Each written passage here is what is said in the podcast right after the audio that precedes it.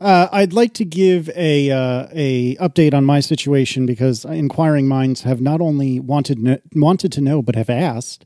Uh, I am w- here with the lights on, and I am not in my sleepy shirt. I'm actually in the very old throwback ATP Watch Sport Edition. Whoa. Which you cannot get anymore, but is my favorite workout shirt because it's like kind of sort of Under Armour sort of material. Um, and so it's like a little stretchy and plasticky, which is good for a workout shirt. And so anyway, I um I am wearing that with the lights on. And if you wanted to get some sort of sweet ATP merchandise, I can tell you that now is the time to do it. Like literally right now. Because as we record, there's a little over a week left. Or no, I'm sorry, less than that, less than a week, less than a week, just Like a couple of days, days, left. right? Yeah. Yes, I, I almost got my wires crossed there. There's uh, just a couple of days left for you to go to atp.fm slash store and get yourself some sweet, sweet ATP merch. We've got uh, new Mac Pro outline shirts with or without wheels and all sorts of other stuff. Uh, we do not have mugs. A lot of people have asked about mugs. We don't have those at the moment. We'll probably do those again maybe next year or something. But we have a lot of great shirts. We've got the hoodie, which is extremely comfortable. We've got the classic six colors ATP shirt. All sorts of good merchandise at atp.fm slash store. Now, here's where I do the hard sell every single time somebody not in a funny way a lot of people do it in the funny way oh is it too late to order? Which is fine whatever I've, I've i've made this bed now i get to sleep in it but That's the laugh for a truly funny joke when you get that laugh. exactly. Exactly uh, so every time somebody non ironically non sarcastically tweets at us at me at somebody and says oh is it too late? Yes there are no exceptions it will be too late if you do not go now to atp.fm slash store now is the time And you listeners, you might think that Casey's making this up or that 100% of the people who say that are being sarcastic. I guarantee you, every time there is like one or two people at least who honestly, like totally not sarcastically say, Oh my God, please, I missed it. Like, can you, are you able to send me one more shirt or something like that? Like, it, it always happens every time. Yep, every single time. So you might be thinking to yourself, I have a great memory. I know I can't do it right now. Maybe I'm driving, maybe I'm walking, maybe I'm just not at my computer and I'd rather do it on a, on a full size computer. And, and you may think you have a good memory. Every time somebody says, Oh no, I forgot. every single time. Don't be that person. Don't be that person. If you're driving, pull over. If you're walking, especially in like Manhattan or something, get to the side. Don't just stop dead. That's not cool. Get to the side. Do what you got to do. Use your phone, use your iPad, you, use your your computer. Do whatever you got to do to go to atp.fm slash store because as we record this, which is on the 11th, the afternoon of the 11th, you have three more days. So please, everyone, atp.fm slash store. Now's the time. And Marco, would you mind reminding me what the situation is if you happen to be an ATP member? Oh, yes. If you happen to be an ATP member, you can go to your member panel on ATP.fm uh, and you can get a coupon code that will give you 15% off our merchandise. Uh, so it, that's a yet another reason to become a member. If you want to become a member, just use this code once and then cancel your membership. You totally can. That's totally a thing. We hope you don't, but you can. And hey, no judgment. And there's still time to do that, by the way. And uh, I, I wanted to put in uh, uh, my uh, warning for the second order effect of missing the sale. Very often, uh, what happens is somebody who listens to the show has someone in their life who would like to get them some ATP merch for, say, the holidays or whatever, but they don't listen to the show, so they don't know when the sale happens. So, if you're listening to the show and you think there's someone in your life who wants to get you a gift and you would like to get one of these gifts, you have to basically go and tell them, uh, hey, if you're thinking of gift ideas for me, you should get something from this store that's closing on the 14th. So hurry up. You should have actually honestly done this a long time ago.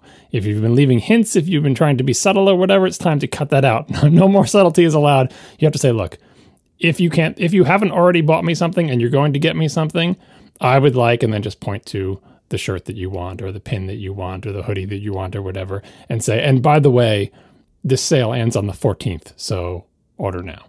Because we get email from those people too that say, oh, is the store open? I don't listen to the show, but, uh, you know, my husband or wife listens to the show and I know they would love this, but uh, it seems like your store is closed. Can I get this stuff before the holidays?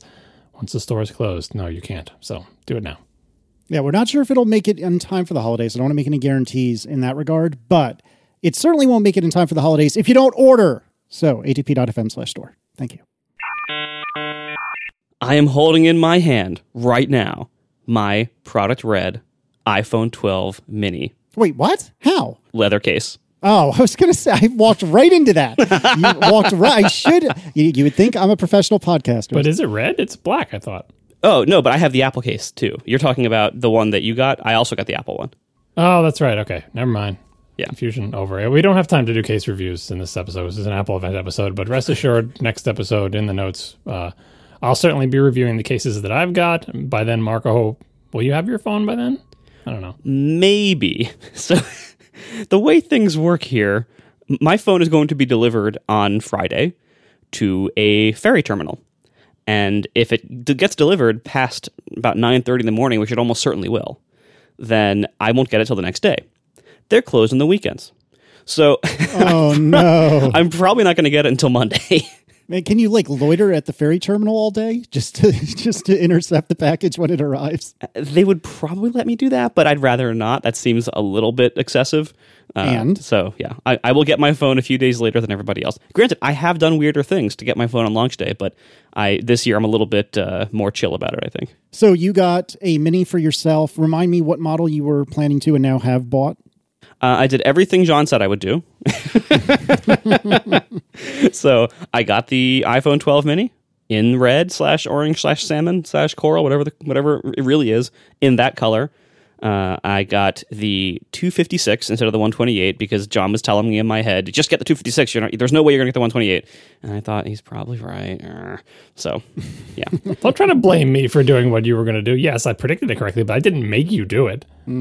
And and and easily enough like it was it- you know the store opened up a couple minutes later than it should have but um I got mine for day one delivery. Tiff at the same time was ordering her Pro Max Blue for day one delivery, and there were no problems getting either one of them on time. And I think even a few hours after sale, uh, uh, I think they were still available for day one delivery. So it seems like this was actually very well stocked compared to uh, previous iPhone launches. And I, I, especially, I'm surprised that the Max stayed in stock that well. Uh, but here we are. Oh, that's excellent. Well, I mean, these are the two lower demand models, right? It's the most expensive model, which has uh, historically lower demand than the less expensive models, and then the small one, which, as much as the people who want it really want it, is not the way the industry is trending. So, it doesn't surprise me that they were able to uh, keep things in stock. Yeah, and it's interesting, like, you know, looking at the iPhone 12 mini as, quote, the small one, you know, typically the, the smallest Apple product in a lineup is the most successful sales wise, but that's almost always because it's the cheapest.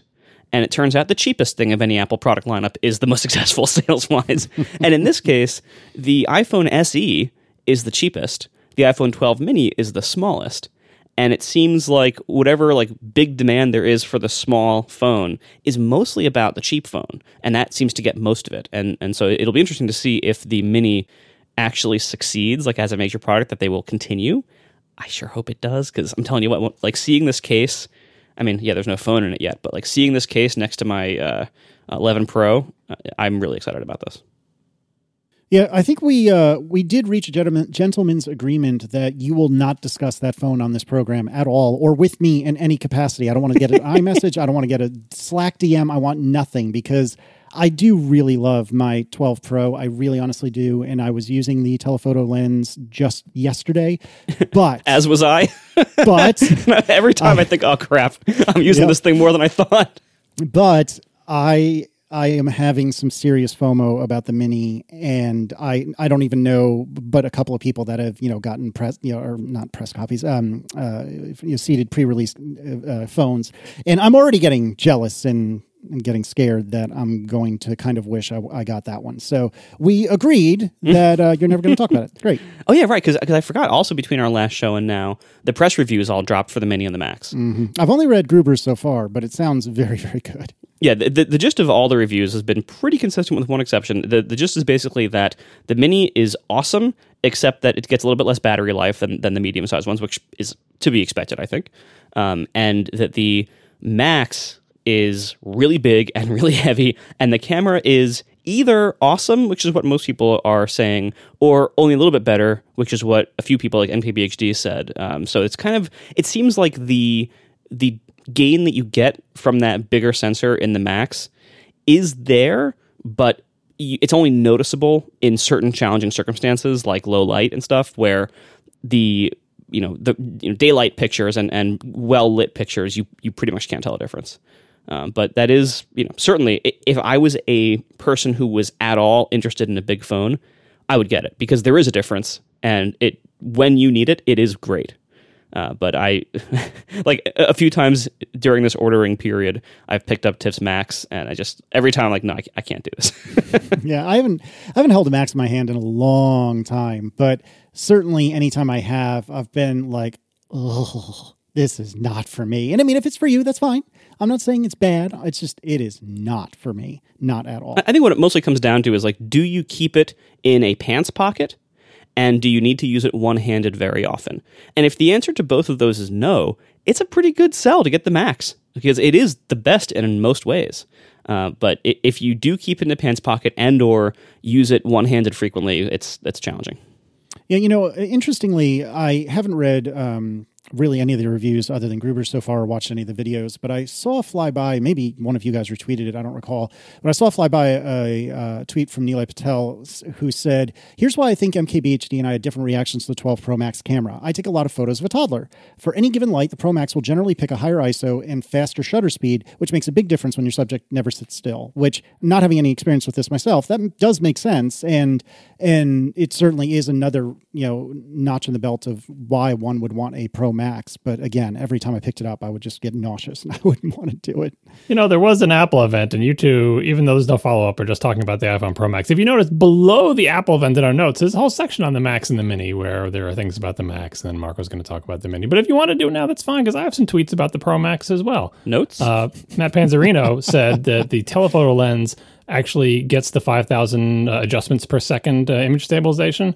It's something that Apple didn't mention, but it's the lens stabilization, not the uh, the sensor shift stabilization. So it's an increase in number of moves per second, um, not you know not the sensor shift that's in the the main lens. And the other thing he said is that the ISO range of the wide lens, the the one x lens, um, is larger, which allows for uh, faster shutter speeds with wide apertures. Uh, and he mentions the same thing as Nilay Patel did that uh, that moving subjects in iffy light is uh, it's a big jump in quality. But if you don't have something that's moving, you won't notice that there was a faster shutter, and then you won't notice that you get less blur. Yeah, it also seems like one of the major improvements for the Max's camera system is in night mode and any kind of long exposure situation, because the sensor is pulling in a lot more light, you have to have sh- you can have shorter exposures. So night mode, th- what this results in is you can you can have like less time you have to hold still while taking the picture, which will almost always result in a better and sharper picture.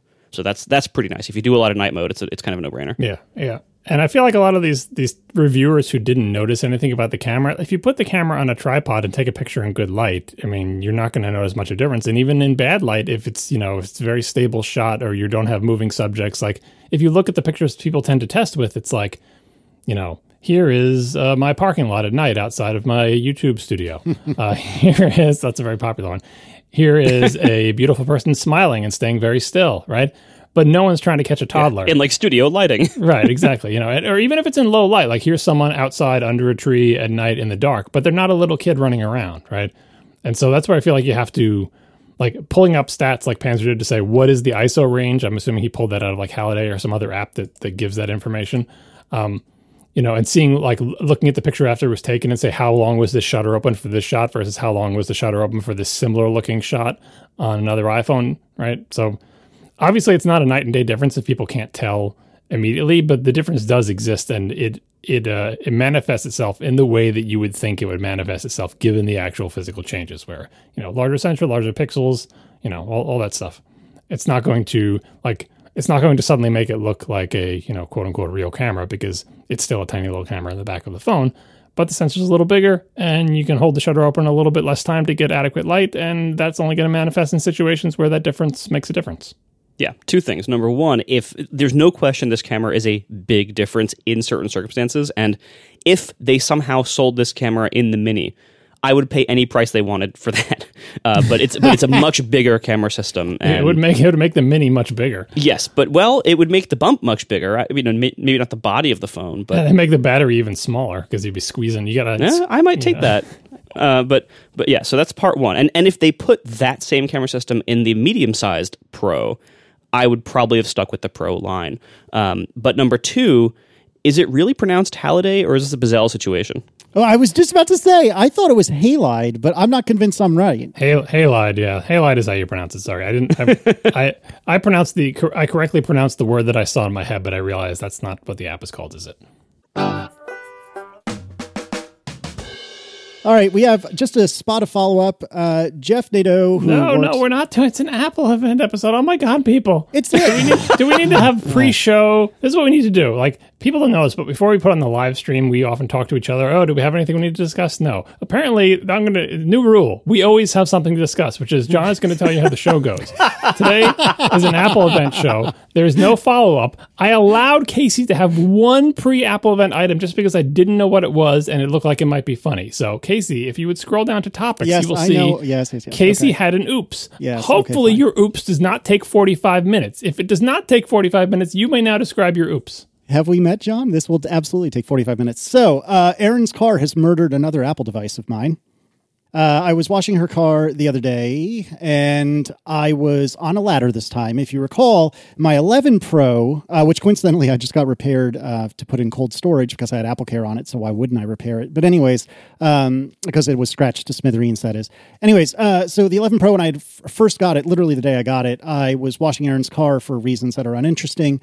And I was in a rush because, like, the, the daylight was fading. I was trying to get into the kids and into Aaron, and her car is an SUV. And so I jumped up to um, just quickly take a swipe at the roof. I don't remember if I was washing or drying at this point, but um, but I had the phone in my back pocket, which I never ever do. This again was a year ago, and it all of a sudden as I landed, I heard something hit the concrete of my driveway and thought, oh no.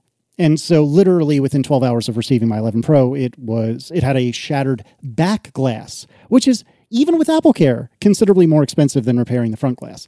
So anyway, uh, just the other day I was washing Erin's car and I was on a ladder this time. I was doing, you know, taking my time. I was in no rush. Everything was going well.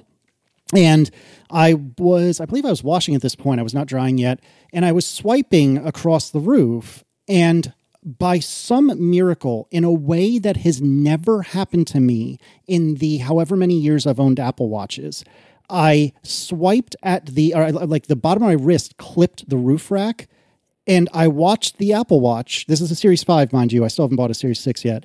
I, I watched it roll down her windshield across the like top of the fender and hit the cement. And sure enough, I picked it up and it now has a little shatter in the upper left hand Wait, corner. was it on your wrist? So it like unsnapped. What kind of band was it? Mm, solo loop. no, no, no. It's Series 5. I, so, I know, but solo loop would have saved you, right? Oh, that's a good point. I see. Your, I, miss, I did not get your point at first. Uh, yeah, you're right. It would have saved me. Your, your call is like Apollo Robbins. It removed the watch from your wrist. What the hell? well done. Uh, yeah, so I, honest to God, have no idea how this happened. I, I've never, in my you know what five six year, years, whatever it's been, of owning Apple watches and wearing them literally every day, basically all day long, I have never done something where the watch just catapulted right off my, my off my wrist. And so I swiped the bottom of my wrist against the roof rack in some particularly perfect way that it just went catapulting right off my wrist. So it is not unusable, but every time I look at it, I die a little bit inside. And this is not news to basically anyone except me. Do you gentlemen know how much it costs to repair the Series 5 watch just to get the display fixed? The thing that's $30 if you have Apple Care on a on an iPhone, and I think it's like 100 bucks if you don't. Do you have any idea how much it is on an Apple Watch? And I'm surprised they repair those things at all because I've seen the process of repairing them. Well, just wait. Yeah, it's like what can you know? It's we make this joke about laptops, like when you open them up, like once you've opened them up once, it's hard to really get them back together quite the same way. But with the watch, when you see what's in there, can you imagine opening that up and there's so many things that are glued that you have to heat up and then re-glue? It's like why are they even bothering? They should just use the broken one for parts, or like you know just disassemble it, or you know I don't know what they could do with it, but like actually taking it apart to repair some part and then putting it back together so that it stays together seems to me that it's perhaps a money losing proposition. But go ahead, how much was it? Jeez, John, this was supposed to be a fast intro. It's an Apple event I know. show. What are you doing? God. No, I, I well, I get, I let him have the oops. I let him have one oops because it's fun to hear about him breaking things, and it's Oh, less thanks. exciting next week. But Uh, it is three hundred and fifty dollars to repair this watch. oh, that's not bad. Yeah, that makes sense because it's basically re- it's basically full replacement to do any kind of repair for an Apple Watch because like you know the, the the parts and stuff inside. I think maybe you might be able to inexpensively and easily replace the battery, but that would be about it at most because like most repair at this scale is effectively you replace it and you send the old one to refurbishing because it's just so hard to, to service. And mm-hmm. as discussed in previous episodes, what you can refurbish out of an Apple Watch is not much because typically, especially first party manufacturer refurbishing, you typically don't refurbish the case. Uh, or any, like anything that people can touch for various sanitary and aesthetic reasons, um, and and so think about oh, and usually you don't refurbish batteries either because you just replace them and recycle the old one. And so you figure like how much of the Apple Watch is the exterior and the battery, and then how much is the actual refurbishable part on the inside. It's it's very little. Yeah, it, So, yeah. I mean it's it's fine. I was planning on getting a, a new one anyway. I, I would rather not have murdered this one, but you know it's it's it's frustrating, but it's not the end of the earth. But golly, three hundred and fifty dollars to replace the screen on this thing, and for all the reasons that both of you said, like I, I'm not saying that's wrong or or it's not it's not reasonable, but holy smokes.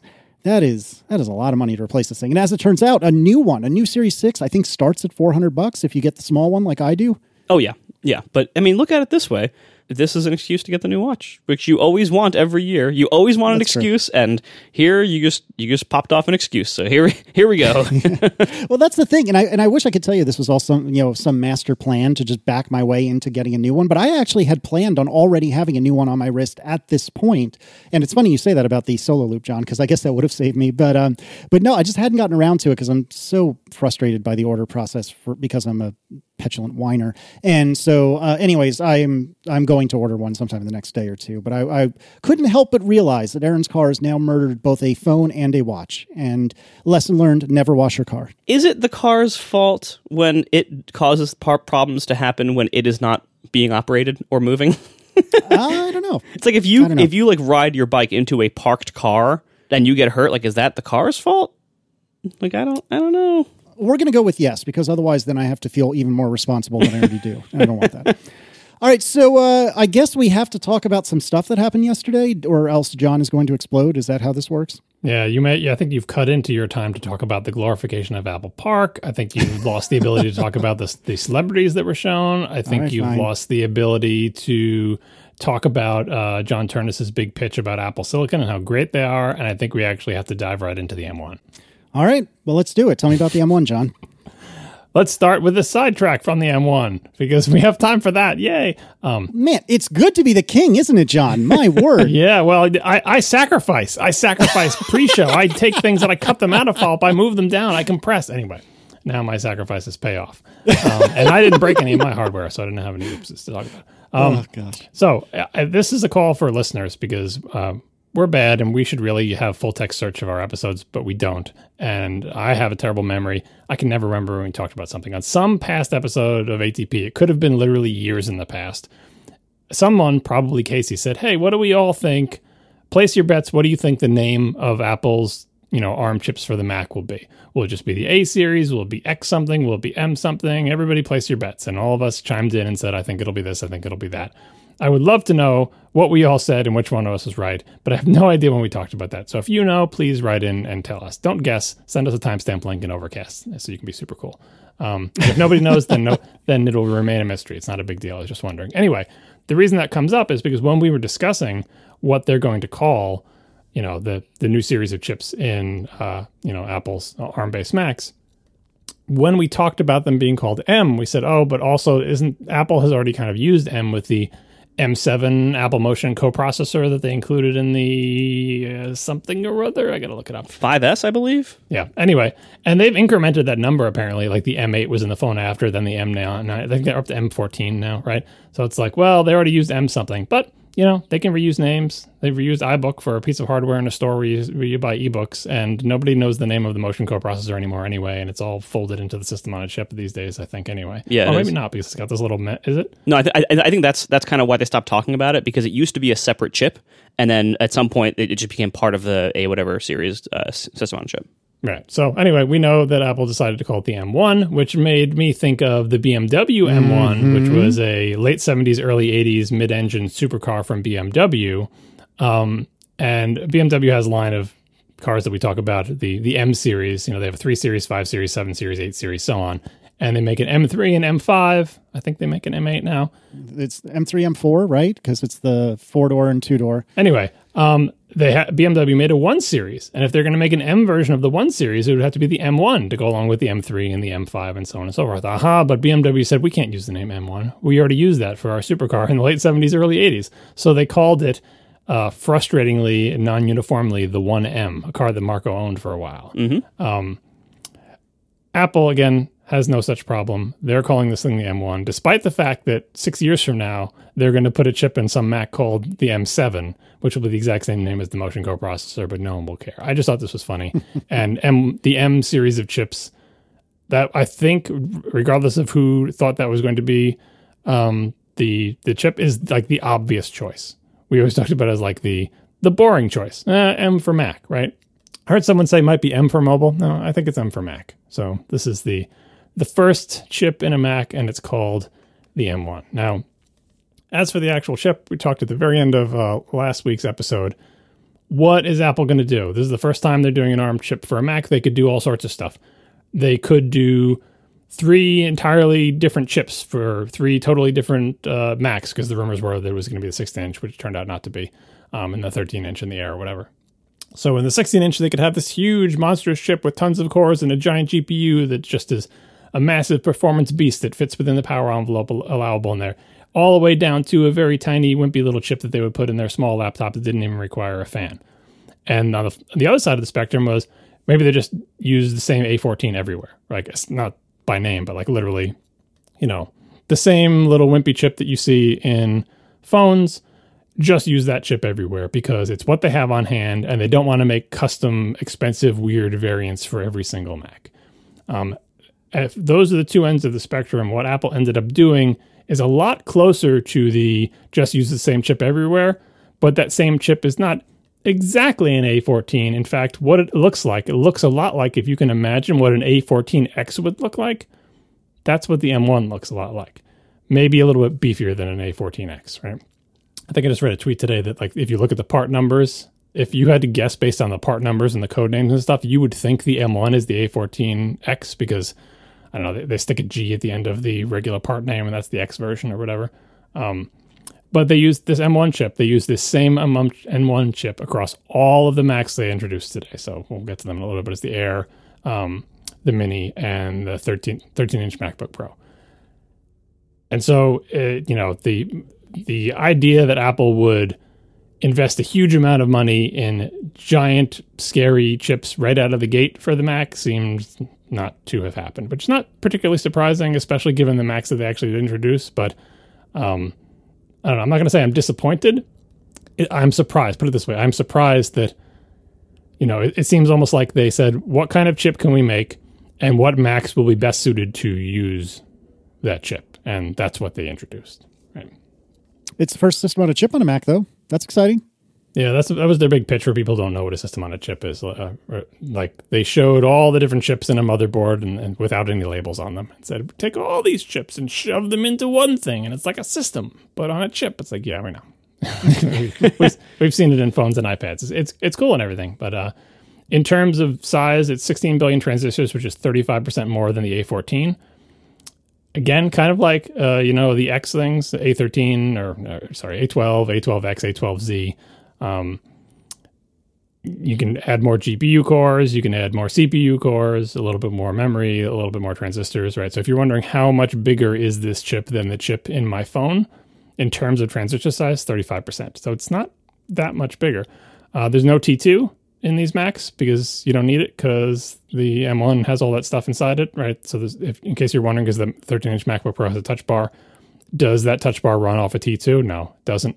Uh, I mean, they could have, and maybe it would have been more like the old way it ran, but that's not how it works. Apparently, it works uh, like as, as far as the computer is concerned, the touch bar is just another just another little miniature screen and just another little input device like the trackpad or whatever. Right, all running off the same uh, you know system on chip. Unified memory architecture, which is just their way of saying that we don't have dedicated VRAM. Um, there's just one set of RAM for the GPU and the CPU. Again, like every iPad and phone that's been out there, right? Not surprising. What they showed in the keynote, and what I think a lot of people weren't aware of before and continue not to be aware of based on the questions I see on Twitter, is that on Apple system on chips, the RAM is in the same package as the system on a chip, right? So, or at least in the M1. Anyway, I don't know about how it's in the phones. Yeah, and, and do we have confirmation that it's not on die, right? But it's in the same package? Yeah, yeah. I put a picture in the show notes. You can see this is a picture that Apple put up, and unlike their other pictures that are just like sort of logical diagrams of the bits and pieces, this appears to be an actual photo of a physical part. So you can see the shot of the uh, M1 die, and then in the same package, meaning in the same thing that we're going to cover with a piece of plastic that says M1 on it, over to the side are two chips that represent the RAM, right? So it's it's mere millimeters from the thing, you know, in the same package, connected by little interconnects, not wires or anything, right? And that and then that's that thing is slathered over with a piece of plastic that says M1 on it, right? Um, and so people were wondering, like, why? You know, we'll get to the RAM, you know, the RAM specs in a second, but why? Why are the RAM limits the way they are? Well, the amount of RAM you can put in an M1 Mac is the amount of RAM you can fit in the package in those two little spots. Now, there's no reason an ARM based Mac can have RAM external to the system on a chip, but this one doesn't. So, so there, right? Um, I believe this is the first die shot that Apple has given, at least in recent memory. Um, meaning a photo of what the actual M1 silicon chip looks like, presumably under some kind of microscope. If you've ever seen one of these photos, they always kind of like shimmery and multicolored because of the the way the tiny features, uh, you know, bend the light and reflect off of it. And you can look at them and it looks kind of like a city viewed, a multicolored city viewed from very high above in a satellite or something. And you can identify different regions based on the sort of patterns of regularity, right? Um, if you compare to Apple's logical diagram, you can kind of see, oh, I see how they, when they draw like the GPU and they draw a bunch of rectangles, I kind of see what they're drawing because here and that looks kind of like that. But as you can see in the real die shot diagram, um, AnandTech has a good article where they put outlines around the parts and they try to label them. It's not as neatly as arranged as their diagrams are. It is, it's more like a city that has evolved over time. And by the way, I did when uh, when I wrote die shot into the notes, this reminded me of a. A game from a classic Mac game called Sky Shadow by Casady and Greene, and it had a sound effect. It must have been like a you know 22 kilohertz sound effect of some British person saying "nice one" when you went over a power up, right? But with the British accent and the sort of garbled nature of the recording, when I was a kid, uh, me and my brother would debate: is he saying is he saying "Daischwat" or is he saying "nice one"? Daischwat, nice one. and so every time I hear die shot, I think die swat, which is not a real thing. If you would like to hear that sound effect, we will put a link to it in the show notes. Wow. die. It's funny what sticks in your head after all this time. And not just you, John, like the royal you. It's funny what will stick in your head. Someone just did, someone just did, speaking of that, I don't know what the word for this is. Someone will tell us, but, um, uh, there was some video of a news reporter being heckled and he turns around to the person behind him and like it's it's a it was a video meme video on YouTube and it's captioned right? So you can watch it with the sound off on your phone. And so the heckler's behind the reporter. The reporter turns around to the heckler, and the caption says "f off," but not "f," just so Marco doesn't have to bleep, right? But if you close your eyes and don't read the captions and listen, the reporter says "buzz off." But because the captions say "f off," you hear "f off" in your head, even though he says "buzz off." I think we've done that with the really. Yeah, because I've seen that video and I could swear that I heard the the I know letter ex- that's well. Watch it again with your eyes closed and you'll hear him say "buzz off." It's like the uh, what was it? The Green Needle and bra- the brainstorming Green Needle one. That's another one. Oh yeah, and the purple. Yeah, well that was visual, but the purple green dress or whatever it was, I forget exactly what it was. Purple gold, something like that. I still can't see that dress as gold. It's always blue to me. Uh, anyway, Dashwat. Um, let's talk about this uh, CPU. Eight cores. Um, I can't remember. Is the what does the A12Z have? I should have put this in the notes. We, are doing a little bit of a scramble to get the notes. But anyway, like I mean, this this is sort of in keeping with what I said before. Like bottom line, 16 billion transistors, 35 percent more. Where are those 35 percent of transistors being spent? They mostly got spent in having more of a certain thing, either more, you know, more execution units, more CPU cores, more GPU cores, or more RAM, right? Um, the eight cores, it's got four high performance cores and four uh, high efficiency cores. The AnandTech article labels these as Firestorm and Ice Storm, which presumably are the real code names that they extracted from some technical doc somewhere. Um, Apple did give us the the instruction cache and data cache sizes. Yeah, yeah, that was really wild. I, wa- I rewatched the video this morning to uh, enter way too much info- information in the show notes so we would have it handy, and I realized, whoa, they actually put cache sizes on there. That's very un-Apple. It's like of all of all the things to give us, especially since they don't give us things like the clock speed, which seems like it'd be more higher level than anyway. So they give the cache sizes, and it's only interesting to say, like for example. Um, the shared 12 megabyte L2 cache. This is an L2 cache that's shared just among the high performance cores, as far as I can tell. It has 12 right. megabytes. The A14 has 8 megabytes. So again, this is M1 is like a slightly scaled up A14. It has more cores. It has more cache to feed those cores. Um, it's got the high four, four, uh, four high efficiency cores, similar. Uh, you know, I'm assuming these are the same cores in the A14 that are high efficiency, similar, slightly larger cache sizes, so on and so forth. And Apple's bragging that this is the best CPU performance per watt, the fastest CPU in the world. Uh, Casey was upset about uh, the charts they provided to uh, to demonstrate this. I'm assuming that's you put this in here and said called it a, a Bezos chart. they are Bezos charts. They are. I That's mean, fair. There's no units. It's performance. Higher is better. Power consumption. Lower is better. This, I, I would generally have a problem with the use of Bezos charts, but when you're trying to communicate in a PR, you know, commercial performance, that's a really hard thing to generalize into Yeah, one graph because performance has so many different aspects. So like there is no way to create a precise graph of quote performance as a whole. So the fact that they're using hand wavy things here doesn't really offend me that much. Uh, I thought these charts were good in that what they were trying to show, like they eventually did label and put numbers on what they were trying to show, which is relative performance. Now, the, if you just look at the chart with nothing labeled, you're like, well, that can't be relative performance because I have no idea where zero is. So these two lines could be 0.00001 whatever units from each other, and they're just showing me a real zoomed in portion so they look like they're far apart, right? But when they labeled them, they said, "Look, we are, you know, twice the speed at half the wattage," and they put like, or they put like a ten watt line down the, you know, vertical line down the thing. So they did show, oh, we're not fooling you by zooming way in on what is actually a small difference. They came out and said, we are, you know, this much faster, uh, this much less power, so on and so forth. So really just showing the relative curves of things. Um, and this is their version instead of showing benchmarks. Uh, they used to say, here's a common task, and here's how long that common task takes. They just they're going with more synthetic benchmarks here. Like we're this much faster per watt on whatever it is that we're deciding we're measuring. Same thing with the GPU.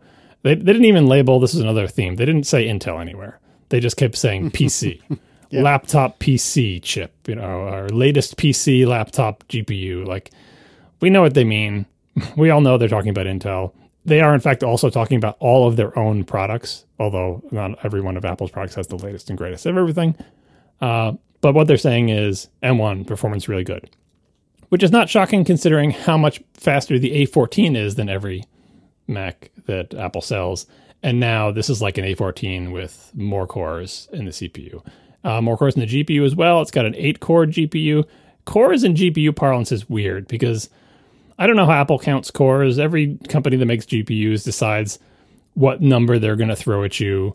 You know, how, how many, like, you can break it down into much smaller and smaller pieces and say we have, you know, 5,000 of these little execution things, but Apple tends to go in bigger chunks. So these core things for the GPU, they're only comparable between Apple's own chips because GPU cores don't have a sort of agreed upon meaning, and it really depends on how big a block of your GPU you decide to look at. But anyway, um, it's eight GPU cores, which is the same as the A12Z in terms of number of cores, whatever that means.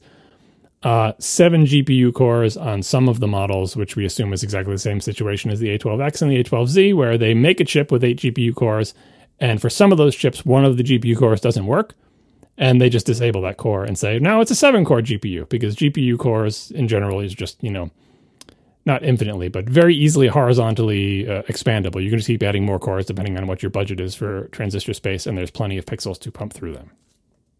Um, yeah, they do give executions. Eight GPU cores, 128 execution units, 24,000 concurrent threads. Yeah, I would love to know a breakdown of what they consider a core. If you look on the chip, you can see kind of a shape that's repeated eight times. And I'm like, well, I guess that's the core because you can look at it and it looks like the same shape a couple times. Um, and the, the boast Apple makes is the uh, when it comes to personal computers, the M1 has the world's fastest integrated graphics. Probably does. I mean, that wouldn't be hard. Like Intel's integrated graphics attempts are not great historically. I mean, uh, they, what they're well. See, here's here's the other modifier you're missing here is when it comes to personal computers. Did you put this quote in here, Casey? Is this actually a quote? Yeah, sorry, I didn't put the literal quotation marks around it, but yes, that was a verbatim quote, if I recall correctly. Yeah, they had to put personal computers because the PlayStation 5 and Xbox Series X exist, which also have integrated GPUs, technically speaking. Casey put the big technology slide in here where they have the big slide with a bunch of little boxes all around the M1 saying all the, the stuff that it has. Is there anything in that slide in particular that jumped out to anybody? I don't think so. Um, they do. Um, I know it was a different slide actually that they were talking about like video encoding and decoding. But no, I thought that this was relatively straightforward. HDR imaging is on there. Oh, there it is. I'm sorry. High performance video editing. Oh no, editing, not encoding, decoding.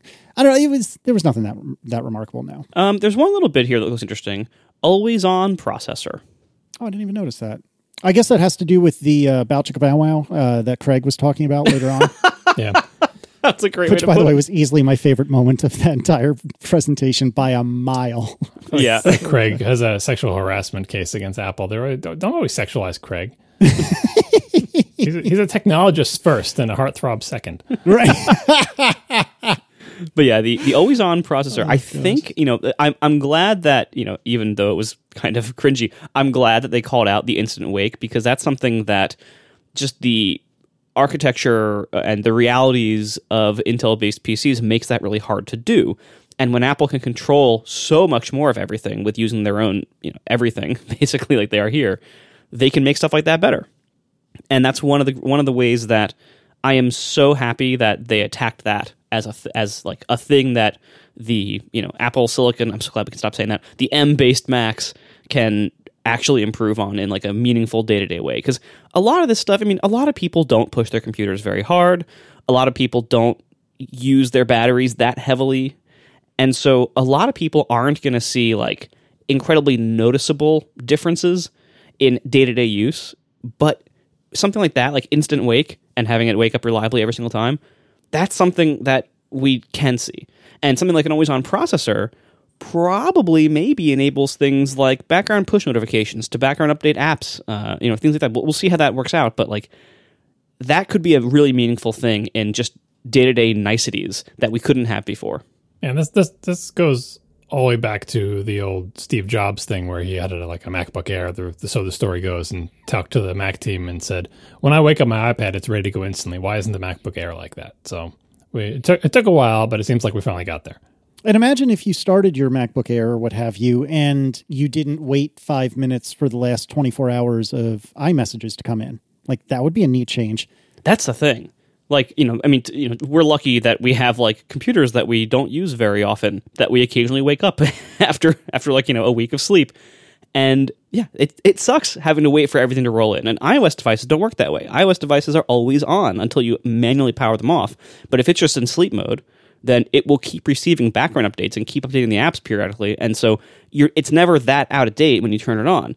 Whereas Macs don't work that way so far. And so to have this have an always on processor and instant wake and everything, that's probably going to be a really nice improvement. And we'll see how much the software supports that. It, it might take a few years of software uh, evolution to be able to get things like background updates reliably working on the Mac. But it's really nice in the iOS world. And I think this brings us closer to that reality uh, on the Mac. One tweet somebody had about one funny tweet someone had about this diagram is off to the side. There's one of the squares says uh, cryptography acceleration, and they joked, "Hey, will this make uh, expanding an Xcode zip any faster?" X- again, X- XIP zip. Um, unfortunately, I doubt it because uh, the that task is almost certainly I/O bound. But I'll be happy to be proven uh, I/O bound, and I think non multi-threaded. So if they just multi-threaded it, it would really help. Well, and also cryptography acceleration is nothing new in modern CPUs. Like that, what that what they probably are getting this from partly is bringing the T2 in chip because the T2 had acceleration for disk encryption. Mm-hmm. Even the previous Intel chips and all the previous A series chips have had hardware accelerated cryptography instructions at the chip level. So that itself is nothing particularly new. It's nice, but it's not new. The way to think about the T2 is they took stuff out of their iPad and iPhone chips and put it into a little chip that they call the T2. So anything the T2 is able to do, that's stuff that their iPad and iPhone chips have already been able to do. The, the H264 or 265 decoding, encoding hardware, the the I/O processing, that's all. System on chips had to do that themselves because you know that's they dealt with their own you know flash storage on the phones and everything like that. So pretty sure the T2 was just sort of like the opposite of that diagram we saw at the beginning, where a bunch of chips merged together into one. The T2 was like a tiny chip ejected from Apple's phone chips and it landed on our Macs. but now we don't need it anymore because all that crap is in the M1. I wonder what the high efficiency audio processor is. I mean, it's probably something that already exists in phone and iPad chips. It's some kind of audio, you know, it's like the image signal processing thing they have for the camera, right? But for audio, Like it could be like hardware accelerated DSP, but they already had that in the CPUs. I, I mean, see, here's the thing about Apple not really telling us all the details of their system on a chip. E- Even if you look at the AnandTech article, they're, they're trying to guess what's inside the CPU, like how many execution units, how deep are the pipelines, how many reorder buffers, you know, what is the dispatch with. But they have to guess because Apple doesn't tell you, right? So they have to run these tests that try to experimentally determine these answers. If you look in the system on a chip with with the, you know, the die shot that we had earlier, they have labeled regions. There's also a lot of regions that are not labeled. And that stuff does something. What is it? And so you're like, oh, well, there are instructions in, in the CPU for doing this type of stuff. And, you know, the Neon instruction set, the SIMD instruction set that ARM supports, that's in there too. But for any given task, um, and this is part of Apple system on a chip design, if there's a thing that you need to do, you have a lot of choices.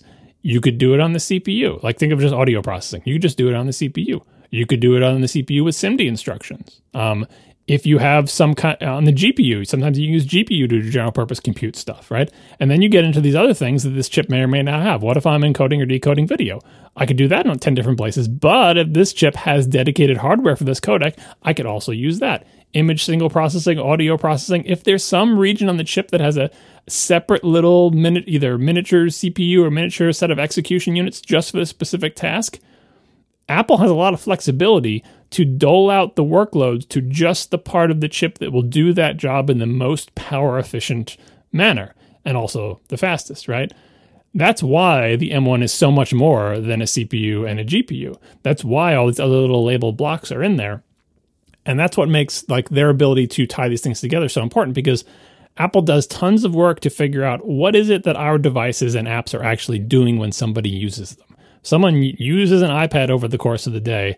How much are, are is this corner of the chip used? How much do we use the integer units? How much do we use the floating point units? Uh, the AnandTech article has an interesting thing about the fact that this uh, the M1 can apparently re, uh, do like what is it? Uh, dispatch uh, do four floating point operations per cycle or something like that, which is wider than even like the biggest Intel chips. And like, why would Apple care so much about being able to crank through floating point instructions?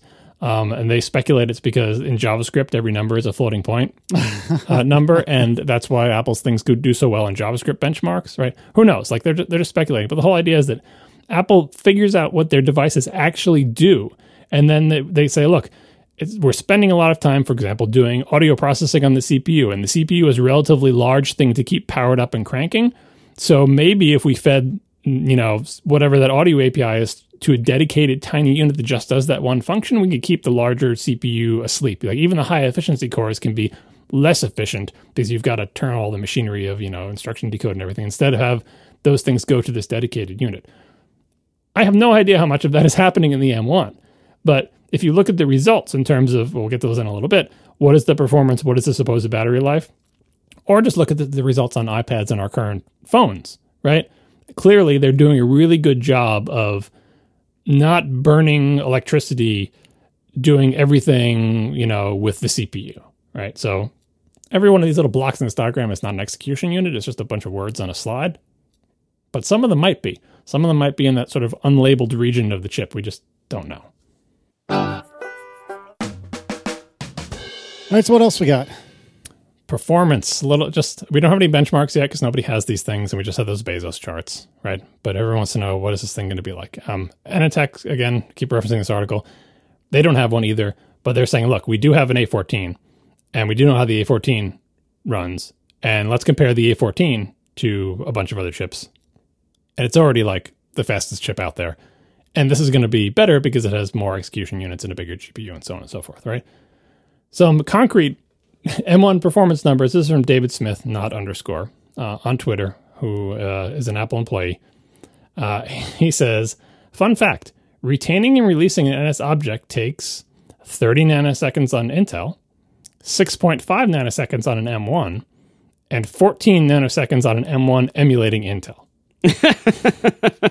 so Intel, an Intel app running an emulation for this one tiny little operation, which is retaining and releasing an NS object, was just incrementing and decrementing a number, which is a very common operation in Mac code. Yeah, you, I think we need to take just a quick pause here. So, when you're doing stuff in code, you need to keep things in memory and then eventually let them go and give that memory back to the operating system. And there's a million different ways to handle this problem. But the way that Apple technologies handle it is by saying how many people care about this memory, and then when when and just keep a count, keep a number. And when that number falls down to zero, which means nobody cares about it, then that memory can be given back to the operating system. So as the the guys were saying, you know, this happens Oh, just constantly. It's nonstop that you're saying, "Ooh, I care about that. Ooh, don't care about that. Ooh, I care about this. No, don't care about that anymore." And it's just nonstop. And so, for this to be considerably faster, can make a tangible difference in the speed of your of your computer. So it's you know, and again, it's not. This is what getting back to what I was saying before. It is not shocking that this operation is very fast on Apple's hardware because Apple has a platform that does reference counting uh, on all of its in memory and all of its programs and has for years and years. So all of the iPhone chips and the iPad chips, like when they were you know saying what is what does the CPU spend most of its time doing? A huge chunk of its time surely is spent retaining and releasing things and sending messages. uh, you know, that's why they're always optimizing Objective C message send and stuff like that. Um, so this is not like just the M1 is doing this. The M1 is standing on the shoulders of every chip that came before it, including, of course, the A14. Uh, and, you know, it's just saying, just FYI, like this is probably true of the A14 as well. The M1 is almost five times faster at doing this common operation than Intel.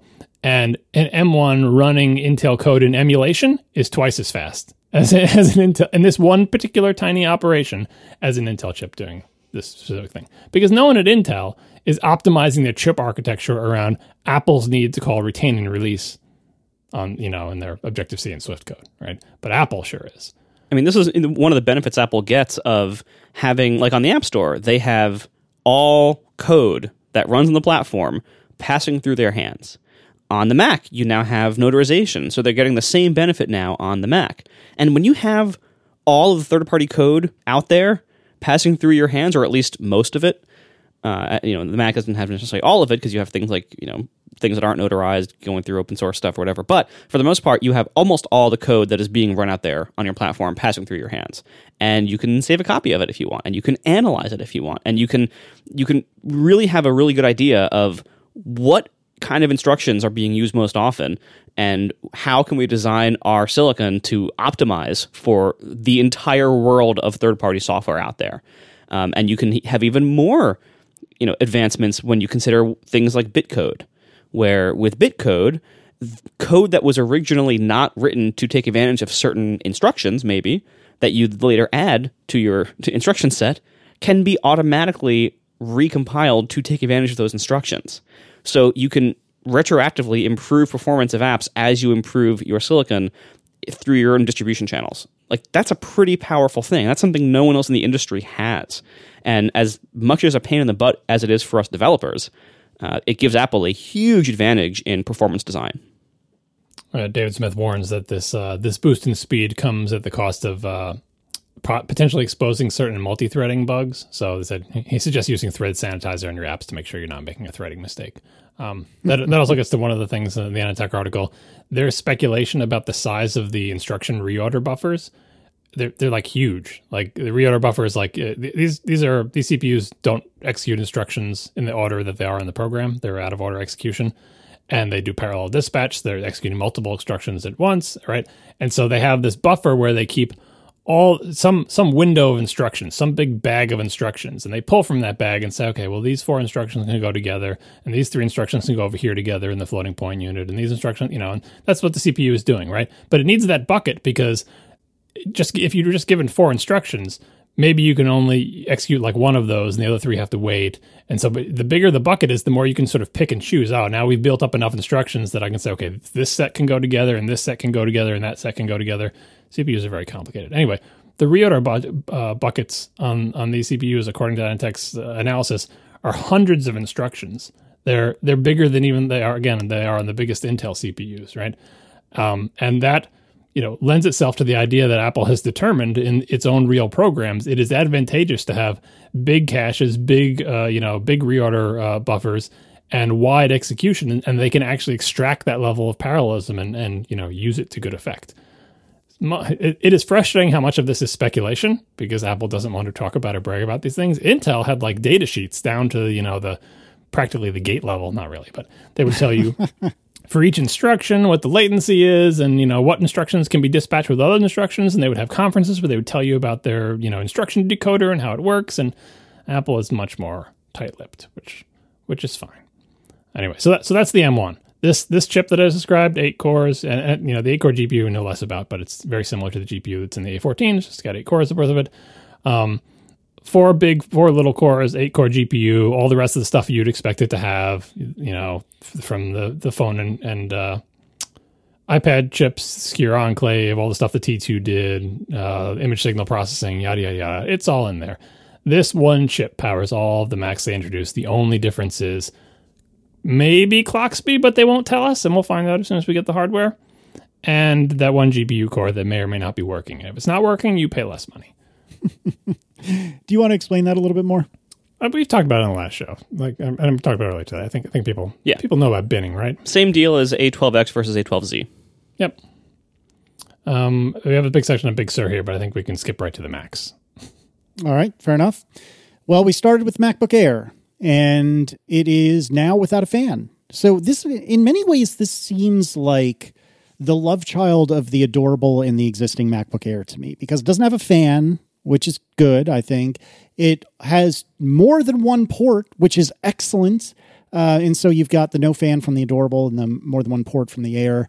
Uh, they claim that it is faster than 98% of PC laptops sold in the last year. My word. They love bragging about that, but it's like who cares? like, you know, it, or most laptops sold are not fast because by definition the fast ones are at the edge of the bell curve right? Uh, I, I don't i don't the thing them dragging bragging about how this is faster than x percentage of pcs that are sold i don't know why they do that. They should just say that it's like really really fast and compare it to like a fast laptop right? Or i don't know if they don't want to compare it on price because they'll fall down or anyway. I don't think that this MacBook Air has anything to be ashamed of speed wise. Again, we'll find out from benchmarking. But I just described the chip that's in it, right? The only way you can make that chip not insanely fast is to just clock it really, really low. But we already know in a fanless iPad, a lesser version of this same chip, you know, a, a much lesser version, the, the A12Z, two generations old thing with, you know, fewer CPU cores and similar GPU cores, is insanely fast this this MacBook Air again, I, unless it's clock lower than the iPad, which I can't possibly imagine, um, is going to be very very fast. Um, I, I don't think it's a love child of anything. I think it is just take the existing MacBook Air, remove the fans because you don't need them anymore, and put a way way faster and more power efficient CPU in there, and a fa- fast, faster and more power efficient GPU. Um, this computer is with the exception of the complete lack of touch and Face ID. But again, set that aside. We'll get there. Um, it, I think it's great. I think if you have an old MacBook Air, you should throw it into the sea right now. no, not, not really, because you might need to run Intel stuff or whatever. But but can you imagine, like, just set aside the Apple Silicon stuff. Pretend this was still an Intel Mac. If this was the new MacBook Air, and we weren't talking about ARM Macs, so this is just the new Intel MacBook Air, and I mean, I know we don't have benchmarks yet, but I'm I'm saying right now, when people start benchmarking this thing against the previous MacBook Air, it's going to embarrass the previous MacBook Air big time in both performance and battery life. And the battery life isn't 5% better.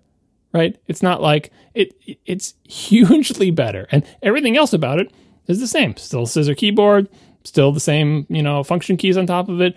The the uh, display is the same resolution, although now it's a P3 thing. This computer is fairly amazing. Um, oh, and by the way, it's got USB 4 slash Thunderbolt 3 ports instead of the older uh, thing. I know that whole spec thing is confusing, but just trust us when we tell you it's at least as good, if not better, than the ports on the previous MacBook Air, as far as we know. Same crappy 720p FaceTime camera. That was hilarious. I love how much time they spent talking about how much better their image processing was. So you'll be able to get better video out of the stupid FaceTime camera because of their wonderful image processing. So in other words, the hardware is the same, which is still embarrassingly bad. and they and I mean, I don't know how long their timeline is for developing such things, but if they aren't really working hard on improving the webcams in their laptops and desktops, they really should be.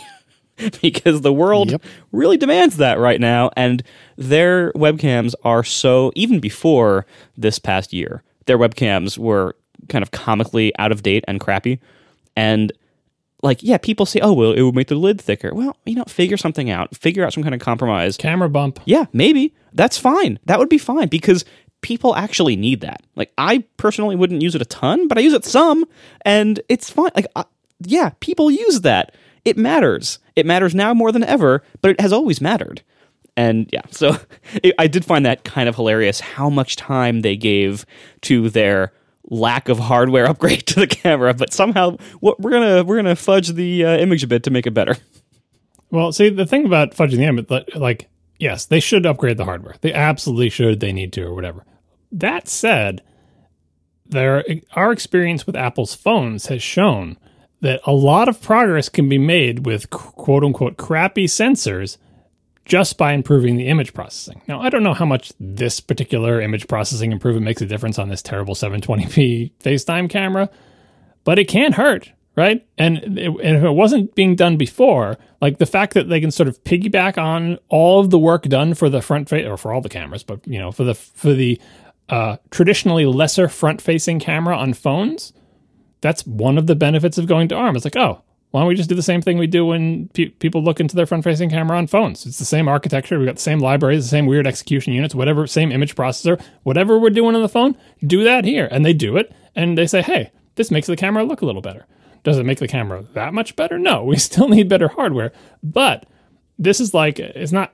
Not free, really, because it's a different operating system, but like this is what I expect to get from moving to ARM is things that the phone was previously better at now the Mac should be better at them as well. Um, and in terms of the hardware, I was you know, I said camera bump.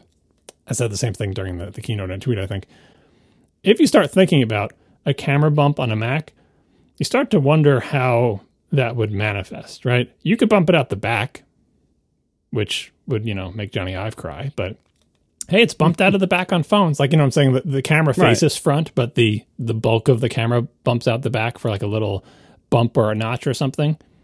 I would pay that price in a heartbeat for Face ID. Um, but I can see them not wanting that. You could bump it out the front, but then you need like some kind of dent or ditch for it to go into when you go into clamshell mode. Right, which is right where your thumb lifts the lid up, though.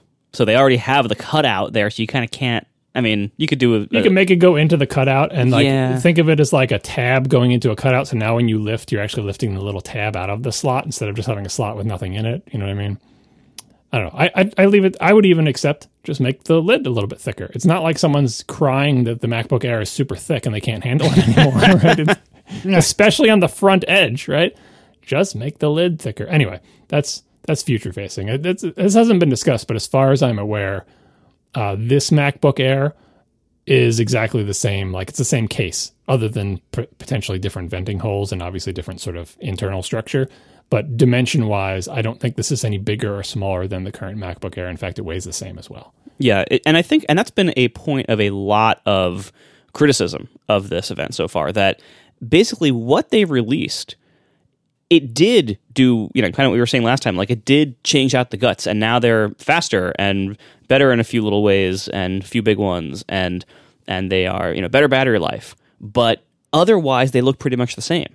You know, the they didn't really shuffle up the lineup very much, and they don't really look any different, and they don't really have like massive hardware differences um, on the, that are visible from the from the outside, and so they do look kind of dated in a way. You know, when you look at what PC laptops are doing and have been doing for some time, Apple's laptops look like they were designed in 2015 still, and you know we we still have these big thick screen bezels. Um, we still have you know relatively small screens for the body size for the 13 inch class like because you know when you make the bezels thinner you can fit a bigger screen in the same laptop size that the pc world has been doing forever or for years. Um, we still don't have things like cellular uh, that we were hoping to get with this transition. We still have the same situation with touch where which is we have no touch screens and on the same models as before we have forced touch bars uh, and on the ones that don't we still don't. That's nice. Um, and so we like a lot of that stuff hasn't changed at all now, it remains to be seen whether that will change. You know, in previous architecture transitions, the first models of the new generation kind of look the same as the previous ones. And then they over over the following years use their gains in efficiency and everything else to make better things that they that they wouldn't have been able to make with the old architecture. So I have a feeling a lot of that stuff is yet to come, but a lot of people are understandably kind of disappointed that uh, uh at all the things that didn't change you know, we didn't see big price cuts. We didn't see, you know, as a result of not being able to, not, not having to use Intel's chips anymore. Um, you know, we saw small price cuts here and there, but mostly, mostly similar. Um, we, you know, we we still have the exact same dimensions, size, weight, like all that stuff. So, I hope and I and I suspect that more differentiation in the hardware is coming, but here on day one, it's not here yet. Yeah, that was another sort of spectrum that we talked about the previous show. The spectrum of the CPU was are you going to make a radically different CPU and three different radically different CPUs for three different Macs, or are you basically just going to take an A14, puff it up a little bit, and use that across the whole line? And similarly, the range of do what you did in the Intel transition, which is take your current line of computers and put different chips inside them, or something radical where these computers look nothing like the previous ones and they have touchscreens and Face ID and they're just, you know, totally new they didn't do that. This they went in this case they went hard on the other edge, which is like they're this, if you looked at these, you cannot visually tell the difference uh, without squinting at most of them. So I mean, for the first generation product, it's not unexpected. Again, it's what they did with Intel. People who are disappointed, I hope that they channel that disappointment into more fervor in the second and third gen because I think it is very excusable for the first gen. It's not like Apple doesn't have a lot to do. They have a lot to do just to make these things work at all with all the software stuff and to get it all, you know, to work in this package and you know, thankfully they they sorted out the keyboard situation before this came, right? So I I give them a lot of leeway to have these computers be boring. And there is this was talked about in the Intel thing. I don't know if Apple talked about this, but obviously all of the uh the you know, the customers talked about this of like that it is comforting to say uh, I heard the Macs have this new thing and now I'm scared. And Apple's here to say, it's the same computer you know and love. Look, it looks identical. Like, oh, I feel better now. Whether that is was ever an actual strategy or whether it's just the reality of you can't you can't do everything all at once, it is uh, a th- real thing in the market that having a computer that looks the same as your previous MacBook Air but is just better in all measurable performance ways makes people happy without scaring them.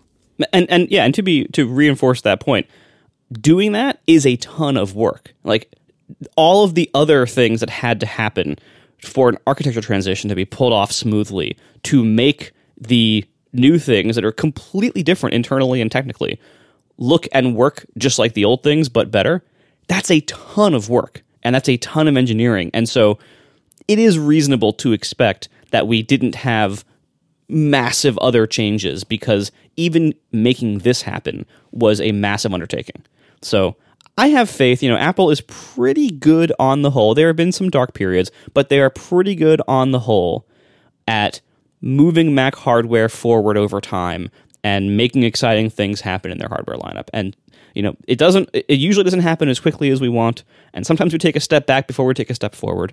But it does happen on an infinite time scale, and so I do think we will get there. And even though I was hoping for more excitement in the hardware, it is totally understandable why they aren't there yet. Yeah, I agree. I, I don't think it's unreasonable to have hoped for it, like you just said, but I, I don't think it's unreasonable at all that, that they're wading into the pool rather than jumping in the deep end. And I don't know. In some ways, this is kind of jumping in the deep end, right? Because the M1 sounds, if you believe the Apple hype machine, to be like a phenomenal, phenomenal processor. And and if the M1 is basically just the A14 cranked up a bit, like we've been saying, imagine what an M2 or an M1Z or whatever. And I know we covered this earlier, but it I'm really it, it seems so obvious to me in retrospect that you would want to, if you're Apple, wade into the water very slowly, use these chips that are almost exactly like what you've already been shipping for a while, and use them in you know the basic laptops and, and smaller computers that that a lot of people rely on. And then it seems to me like if there was going to be a hardware refresh, I would think and you can remind me of this, you know, in a few months when whenever the hardware refresh happens. But I would think that they would wait and do something bigger with like the 16 inch MacBook Pro or something like that, or even or even you know the 16 and 13 in concert. Um, and and I would imagine that they would they would do something that where the processor is bigger, better, and differenter than the M1 is to the A14. I don't know what that looks like, but you know maybe they it has features that that have never existed on a mac before. Hell it could have a cellular modem in it which has never been in a mac. Uh, i don't know something like that. I feel like t- today or well yesterday strictly speaking was the all right let's let's get our feet under us and let's walk before we run. And i would be very surprised if we don't see stuff in the next six months that's really going to knock our socks off and it, it, and maybe even not six months but i think a year or two, then we will look back on this time and be like, oh, those were so quaint. Like whatever we have in, in like a year or two, and especially you know once they complete the transition across the whole lineup, we're gonna look back on this like you know like those first uh, Core two duo or no Core duos and the Core Solo and the Mac Mini of the first Intel transition of just like wow those those chips were so important at the time but so primitive in retrospect.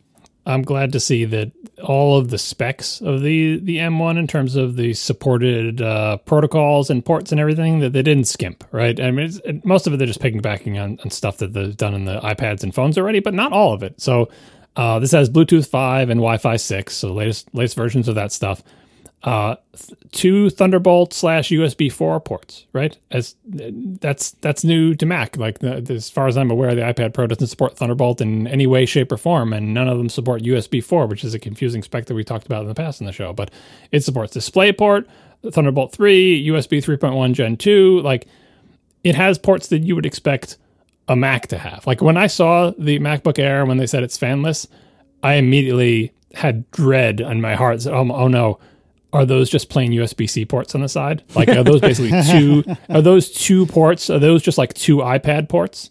No. No, they're full-fledged Mac ports. There's only two of them, which isn't great, right? And they're more limited, right? But hey, it's the MacBook Air, right? Uh, so I'm glad these specs are, you know, it's a forward-looking architecture. Like they, they, you know, if you're wondering how are they ever going to figure out how to do Thunderbolt with an ARM Mac, done. Don't worry about it. They've, they've got it under control. Um, obviously, more work to do for the bigger Macs, and we'll talk about that later. But uh, for the air, this makes sense. Oh, the one hardware change that, uh, in in the case again, other than the sort of venting situation, which we can't really assess from the photos, is that the hardware function keys, the F4, F5, and F6 keys have different little pictures on them, and presumably they're mapped differently in the software. The F4 key has a little magnifying glass.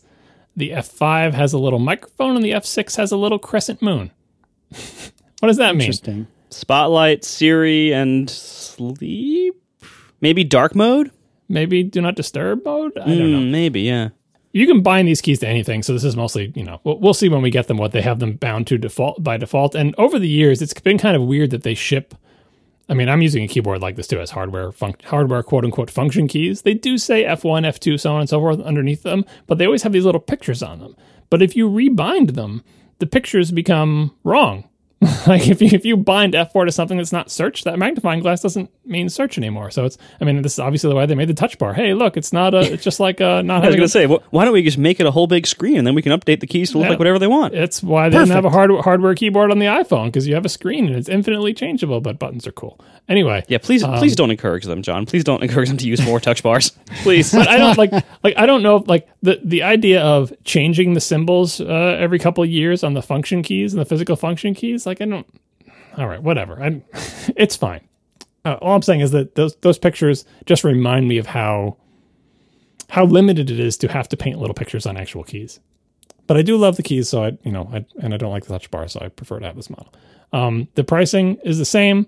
Uh, still starts at 999 and uh, the the that's for the quote unquote seven core GPU, which has an eighth core that doesn't work. Um, and then the uh, the eight core one starts at uh, 1249. Uh, there's a storage difference between them. That's a seven core. See, this is so weird. They have to find some way to make an expensive one and a cheap one. This is true of all these models, right? They want to have a range of prices. But given that it's a system on a chip, and given that the RAM is on the package with the thing, it's it's not easy to decide how you're going to price tier them. The only things you have you can adjust is RAM, which I guess we'll talk about now. You can get two amounts of RAM, 8 and 16 gigs. Done. That's it. There are no other options because it's on the same package as a system on a chip and I guess they didn't couldn't fit more than 16 given current memory sizes and the, the size they wanted to make the thing. So um, so that that's a difference in price. There's seven versus eight core GPU, which is a binning thing of like, well, sometimes they come out with seven working, sometimes they come out with eight working, but it's more rare, so those one cost more. And then there's SSD space, right? How big do you want the drive? And depending on which one of those things you care about, you might say, oh, that's where all the cost is. Or you might get super angry and say, how much is it an increase in cost to get, you know, go to 8, 16 gigs of RAM? I can get 8 gigs of RAM for 20 bucks. How is it a $200 price difference to get another 8? It doesn't matter where you think the money is. Apple just says, look, we're going to charge you more for the, for the better model. And you can decide to distribute that money wherever you think it goes. But there's not much that varies between these things. And no, you're not going to be able to say, subtract the prices from each other, take that bucket of money, and then lay it, lay bills down on the parts that are different. It, don't do that exercise. It won't add up. The margin, the margins are better on the more expensive products, right? That's that's why Apple makes a billion dollars, right? Uh, but as they use system on a chips, like you know, and get sort of more regular. For example, there's no clock speed difference that you can pick. You can't get a faster CPU. You can't get an i7, i8, you know, or, you know, no, sorry, I'm thinking of BMW again. you can't get an can't get an i5, an i7, and an i9 CPU. It's just the M1, and whatever speed it's clocked at or whatever clock, it's the same for all of them. So they can only differentiate on. Uh, the thing that blows my mind is they're differentiating on GPU cores. When has Apple ever tried to differentiate their pricing models on GPU? Never. Like they give you a better GPU with the big one, maybe, especially if it's a discrete GPU. But boy, so weird. So like they won't tell us the clock speed, but they want us to know how many cores are working in the GPU, and they, and they tell us the instruction caches. So anyway, the price range. All this is say is the price range is the same. Uh, the memory range of eight to sixteen. Eight as a default is terrible. I wish they had all been 16, but so what? As long as they offer 15, 16, that's fine. Overall, the assessment of the machine is like I said before it's like the previous MacBook Air, but better in every way that you care about. like, you know, do you want the battery last longer? Do you want it to be faster? Do you want it to be quieter? Do you want it to be cooler? And probably, do you want the SSD to even be faster? We don't have this in hand. We can't benchmark it, but I will confidently say that this thing is going to have amazing performance and battery life compared to the previous MacBook Air. If you're disappointed that the MacBook Air can't support 32 gigs of memory, I, you're not a MacBook Air customer. I think it's fine. Using it with eight, I think, is not fine. So if someone in your life wants to buy this computer and they want to get the super cheap one with eight gigs, I don't remember what the default was for the Intel one, but just in general, I think it was the same. Eight eight gigs. Hmm, I I know it's their cheapest computer. I got I understand it, but it, eight gigs is not great. Sixteen gigs, I think, is fine for a MacBook Air. Uh, I said earlier that they have this chip, the M1. They're going to use it across all their computers and they're going to use uh, all the computers that were introduced at the event, which is three computers, and they're going to use it in computers where it makes sense. This chip makes total sense in this computer. I said in the last show, what if they make the air fanless? And they did. They didn't have to. They could have put a fan in there and then presumably clocked it higher, like they do in, another, in the other models that we're going to talk about. But they didn't because being fanless is a benefit and it's cool. And on the MacBook Air model, they're not dying to do, you know, tons of high performance work because it's the MacBook Air. It's the casual mainline computer. Uh, this Marco said the computer is dated, and it is. It looks like a computer that was designed 2015 because it more or less was, or 2018, or whatever this design came from.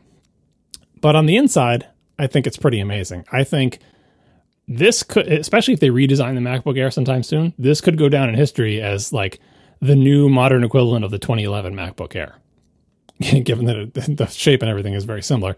Because this is probably the biggest bump in performance, and I mean that like in terms of how the product performs, not necessarily like CPU benchmarks, like performance as far as the customer is concerned from one year to the next. Because if you got an Intel MacBook Air and then so, your friend got this one, your friend got the better computer by a lot. You would be so jealous. Your battery is dead in half the time. Your thing is so slow. The fans are spinning up and their thing is sitting there quiet, cool as a cucumber, like an iPad with a hinge, they would call it, but faster.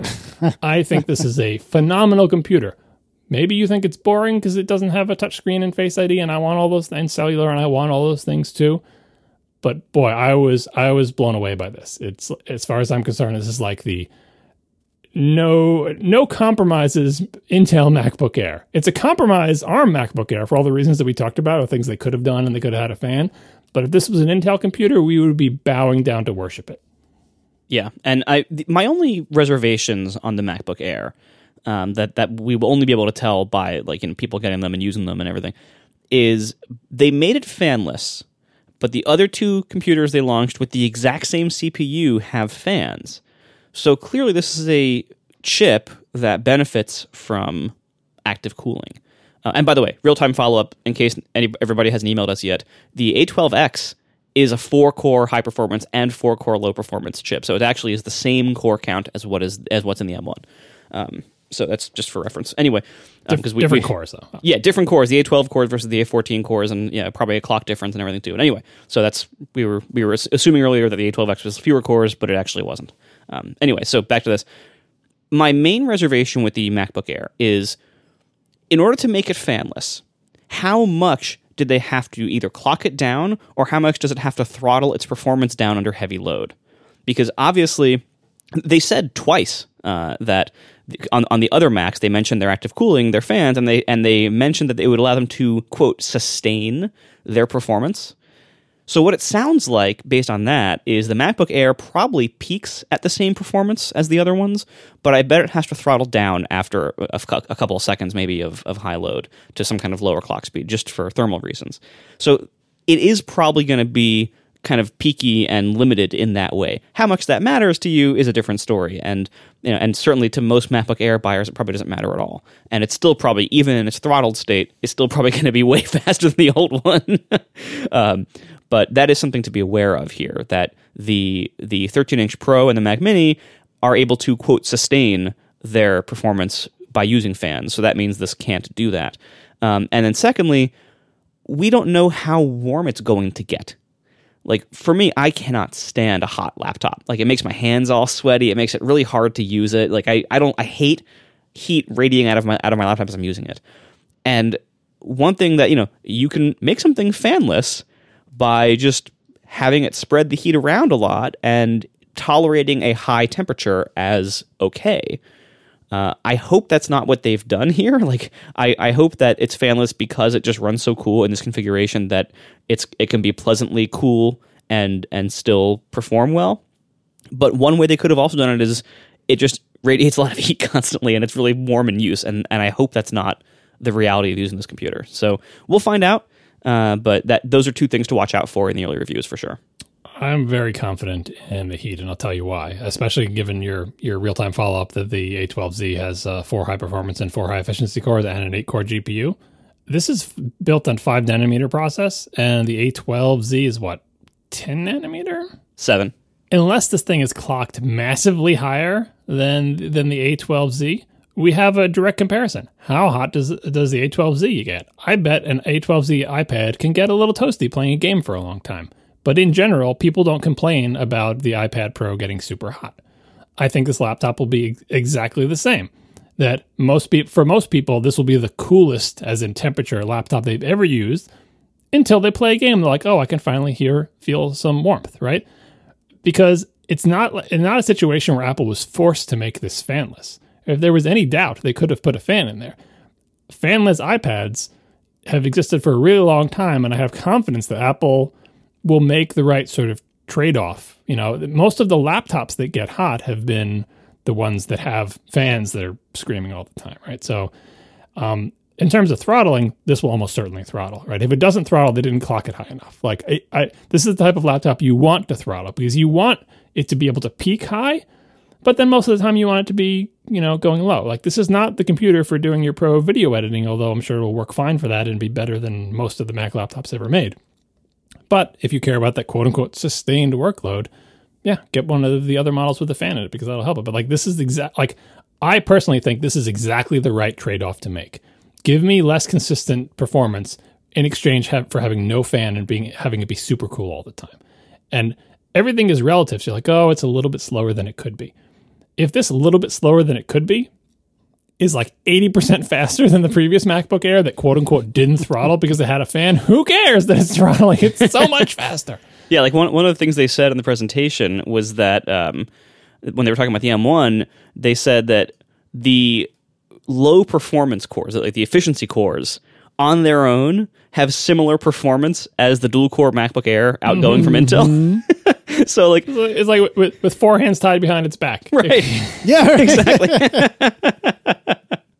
Yeah, so this is this is pretty. It's pretty likely that it. it I mean, I think they they effectively outright told us that it will throttle. Like that's I, I'm I'm accepting throttling as a given because I think they literally said that. Uh, but you know, in their way, in the in the most PR way possible, they told us it will throttle. So that's yeah, that that's going to happen, I think. But uh, how much it matters remains to be seen, and how much it matters for this product. I think the answer. I think John, you're right that this is the right move for this product.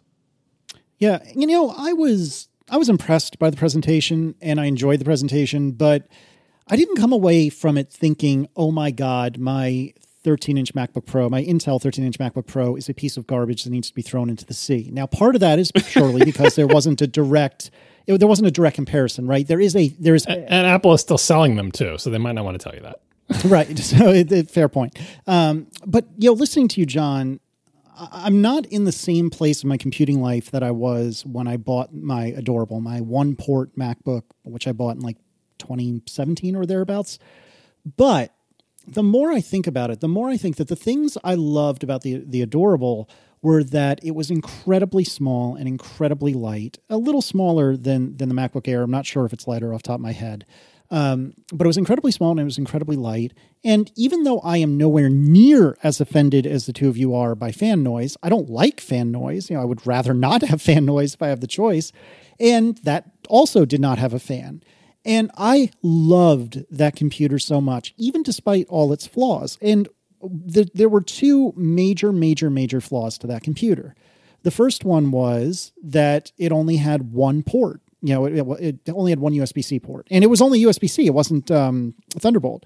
So that severely limited what you could connect in terms of the the quality of thing you, you could connect because you could only get USB C things. You couldn't get Thunderbolt things but it obviously limited the quantity of what you can connect. So if I were to record a podcast for the sake of discussion, I need a dongle that will give me uh, like traditional USB out and USB C in for power. I would need a dongle just to plug in power and a microphone, which is kind of ridiculous if you think about it. Yeah, and one thing you don't want is for your live audio gear to be plugged in through a dongle because they Right, are exactly. never 100% reliable. Ever, ever, ever. Right. So that was a huge flaw. And you know what?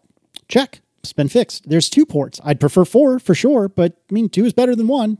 And the other thing that really stank about the Adorable, in, in a way that was arguably much worse than the one port, because the one port bothered me frequently, but its incredibly slow performance bothered me always. Mm-hmm. And it, but from any measure, this forthcoming MacBook Air, it's going to be way faster than the Adorable was, and potentially, like we've been saying, way faster than the existing MacBook Air that it's replacing. In in most cases, anyway. Not, so not potentially, 100% it's going to be faster. I, when, when they said this, when they got done with this part of the presentation, I said, is there anything that the fastest MacBook Pro you can buy today will actually do faster than this fanless MacBook Air? That's the thing to watch for in the specs. Don't watch for how much faster is it than your stupid adorable. How much faster is it? When they showed the specs and when they put it on a big chart, try to find something that the top end, most expensive 16 inch i9 MacBook Pro does faster than this fanless Air in terms of CPU and GPU speed. That's what I'm looking for. I'm not even comparing it to forget about the period. It's going to blow all those things away.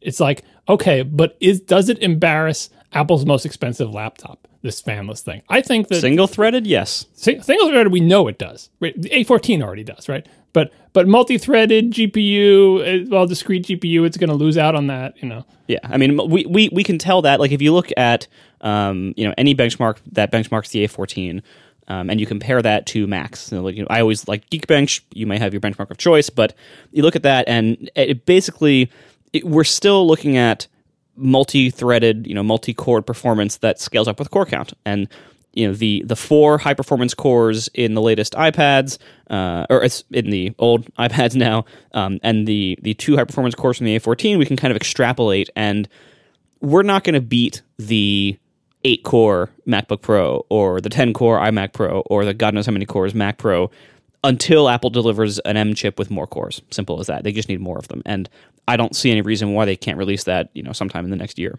I, I don't know if that's necessarily the case, though, and Apple will make the same point. Uh, when I say compare it, you know, doing something, I'm saying like a real world task. And that's, they leaned on this as well. They said, like, let's do a thing with an app. Let's encode a bunch of video. Let's, you know, I forget what their examples were. Let's play, you know, 4, 4K, multiple 4K video streams, whatever. You know, let's process raw images in Lightroom or whatever it is they were trying to show. Because, especially in the case of Apple apps, when Apple is able to tune its software to its specific hardware, they can get ridiculous numbers that are not that it's not possible for apps that are just Intel apps that are just made for generic Intel CPUs. You know, now eventually the apps will catch up with that on on Apple's platforms, or so Apple hopes. But I think that even cases where it is it is under spec, like oh well, uh, you know the the eight core uh, MacBook Pro has eight full power cores, and I've just got four good cores and four wimpy ones, right? Um, maybe it gets outclassed there but maybe it still completes the task faster in one of Apple's apps because Apple has you know custom tailored and optimized it for its specific hardware. And in the end, that's what people care about, right? So I'm, I'm basically saying like synthetic benchmarks versus application performance. I'm still not entirely counting it out against an eight core, against obviously a 12 core or whatever. As the core counts go up, you know, it loses, right? But and in GPU, I think it's going to lose too to the biggest discrete GPUs that Apple ships, and certainly it won't be as fast as like a gaming PC or whatever. But I am very optimistic about direct performance comparisons to pretty much any Intel Mac laptop, except for in the extreme cases. Yeah, I mean, my best guess is, you know, performance wise, again, having known nothing about this except seeing the A14 in iPads and phones so far. My best guess is, you know, right now the A14 uh, Geekbench single core is in the 1500 range. I'm guessing we're somewhere near that, maybe a little bit higher from clock differences. Maybe we're at like 1700 or at most 2000. But like, you know, the best Macs are like 1200. So we're already single core going to be, you know, significantly higher, possibly like 50% higher, um, possibly more. So that's, we're looking at significant gain single threaded. Multi threaded, this is interesting. This is where it gets interesting. Um, the new iPad Air which is the fastest A14, but only has two high performance cores, has a multi core score of about 4200. And if you imagine that can be doubled with having four cores instead of two on the high performance end to roughly 8000, uh, including, and you know, it doesn't scale exactly linearly, but you know, we do also have a higher thermal envelope here, um, probably a higher base clock. So if we get roughly 8000 multi-core on Geekbench, uh, whatever this is, five, I think, then that puts it in the performance category of an eight-core iMac. That's and nuts. that puts it ahead of every MacBook Pro. So it might it might actually be faster than the MacBook Pro in CPU bound things. Where it won't probably be able to compete is with discrete GPUs for GPU bound stuff. So like I'm not expecting it to to crush the other laptops or desktops in things like video editing that heavily rely on the GPU. And probably, you know, gaming is not going to be like a massive thing for lots of reasons, but you know, that's anything that's heavily GPU bound. I expect these to still not do very well.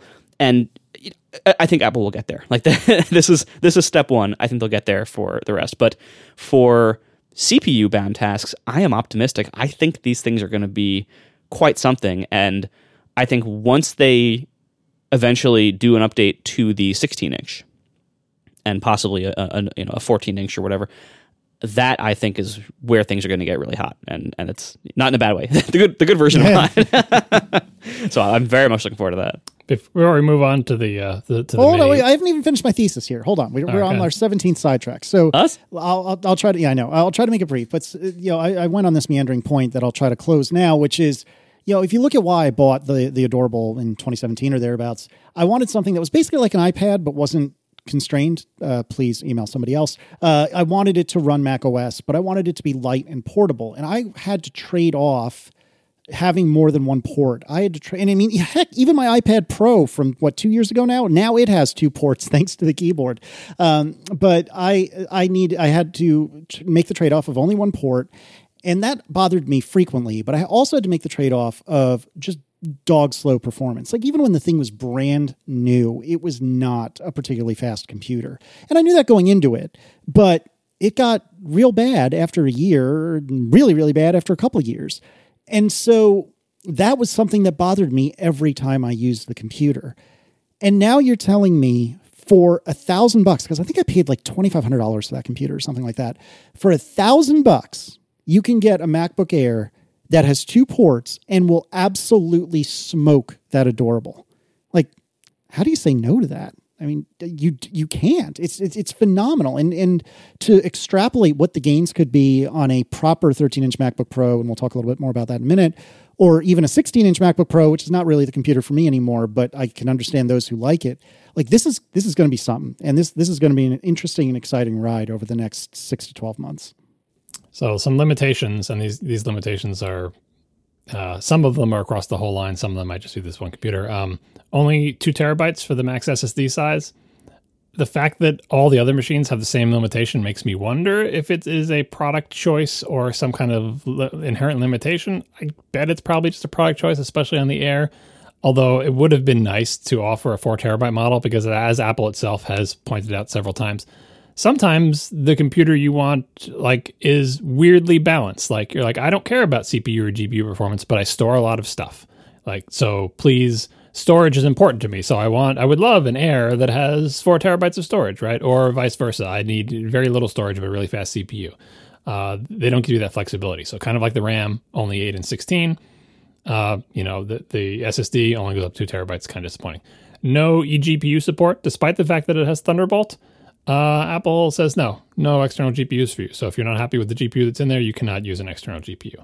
It only supports one external display. Starting to smell a little bit like an iPad now, isn't it? Only supports one external display. It the external display it supports, it can support the 6K display at 60 hertz, right? So it can support Apple's big display, which is great.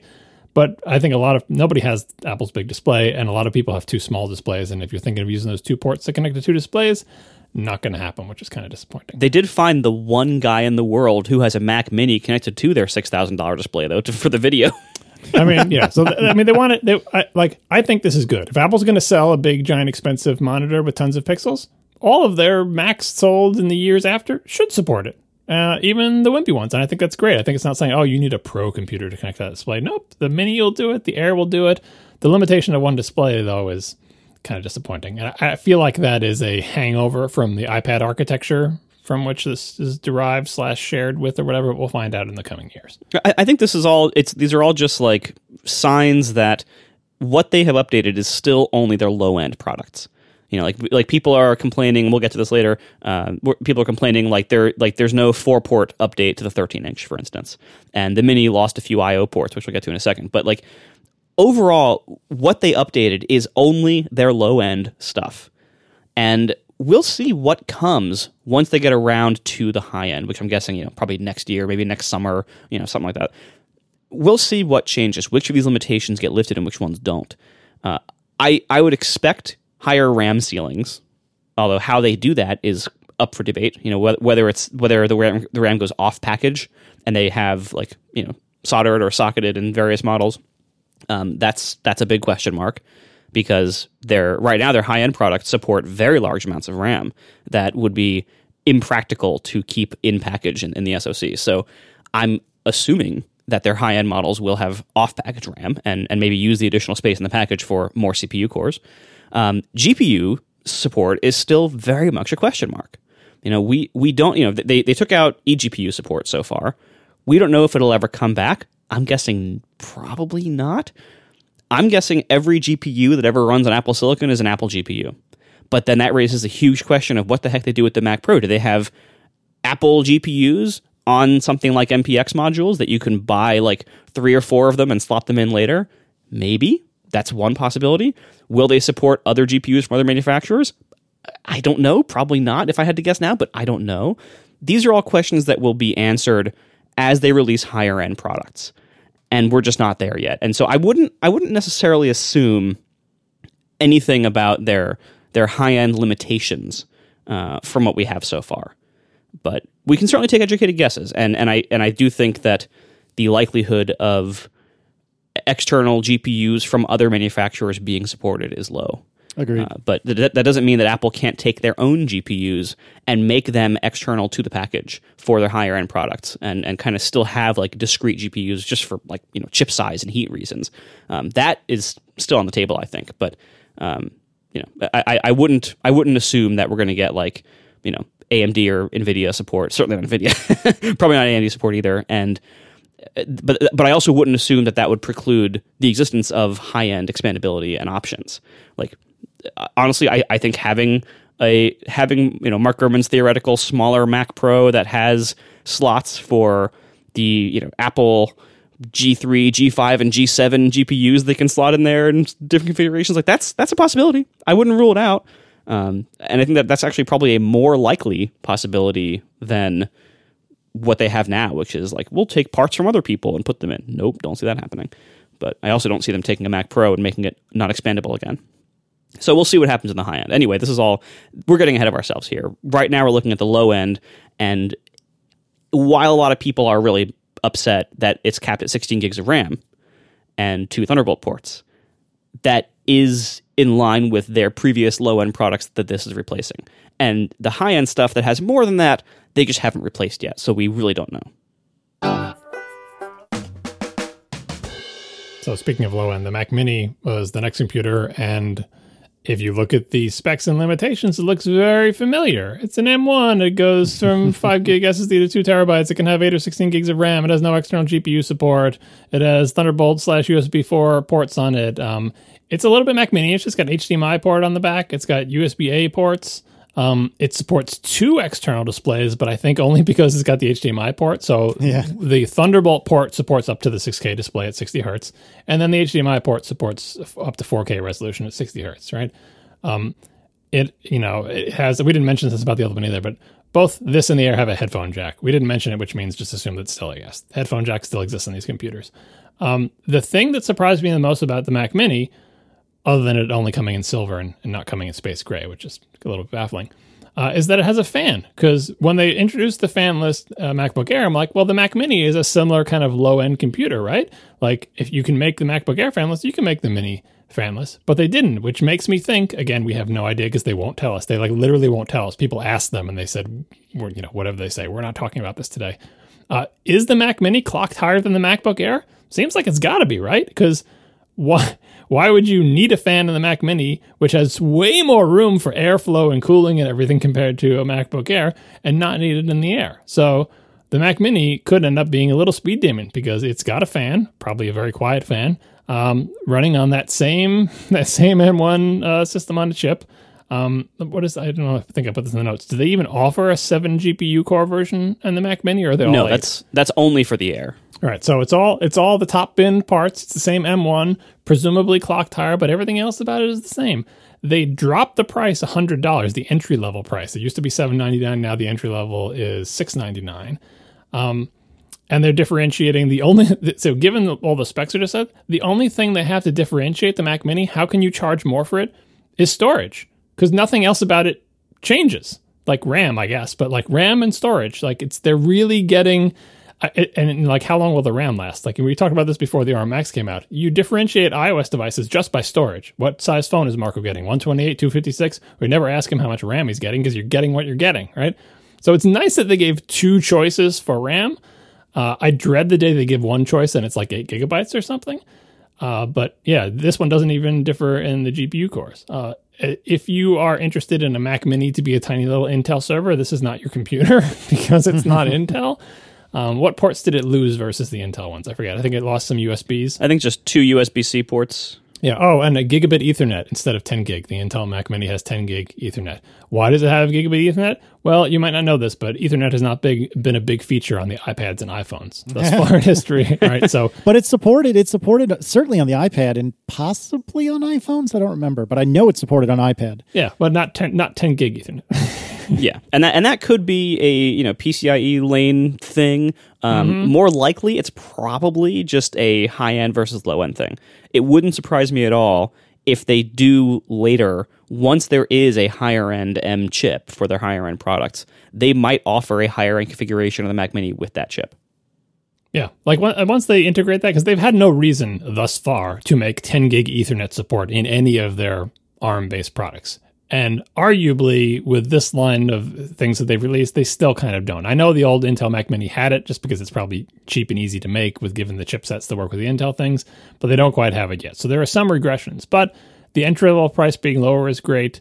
Uh, I think this is, and you know, and the performance again, the performance compared to the past Mac Mini, this should have phenomenal performance, especially since you don't really care about the GPU probably in a Mac Mini if you're just using it as a little server or something. But even if you're not, like, so the, the picture that everyone's making fun of that the Mac Mini sitting there, uh, you know, in, connected to an Apple 6K display where the computer costs less money than the stand that is holding the monitor up. right? So good. It's like it's sitting on, I think they had it sitting on top of the stand. Yeah. It's a little bit absurd in some respects, but in other respects, what I thought about was here's what I immediately thought about. I like with the uh, the Intel transition kits, the developer transition kits, they they like what do they do? They give you like you send back the developer transition kit and they give you a good deal on like a, an Intel iMac or something.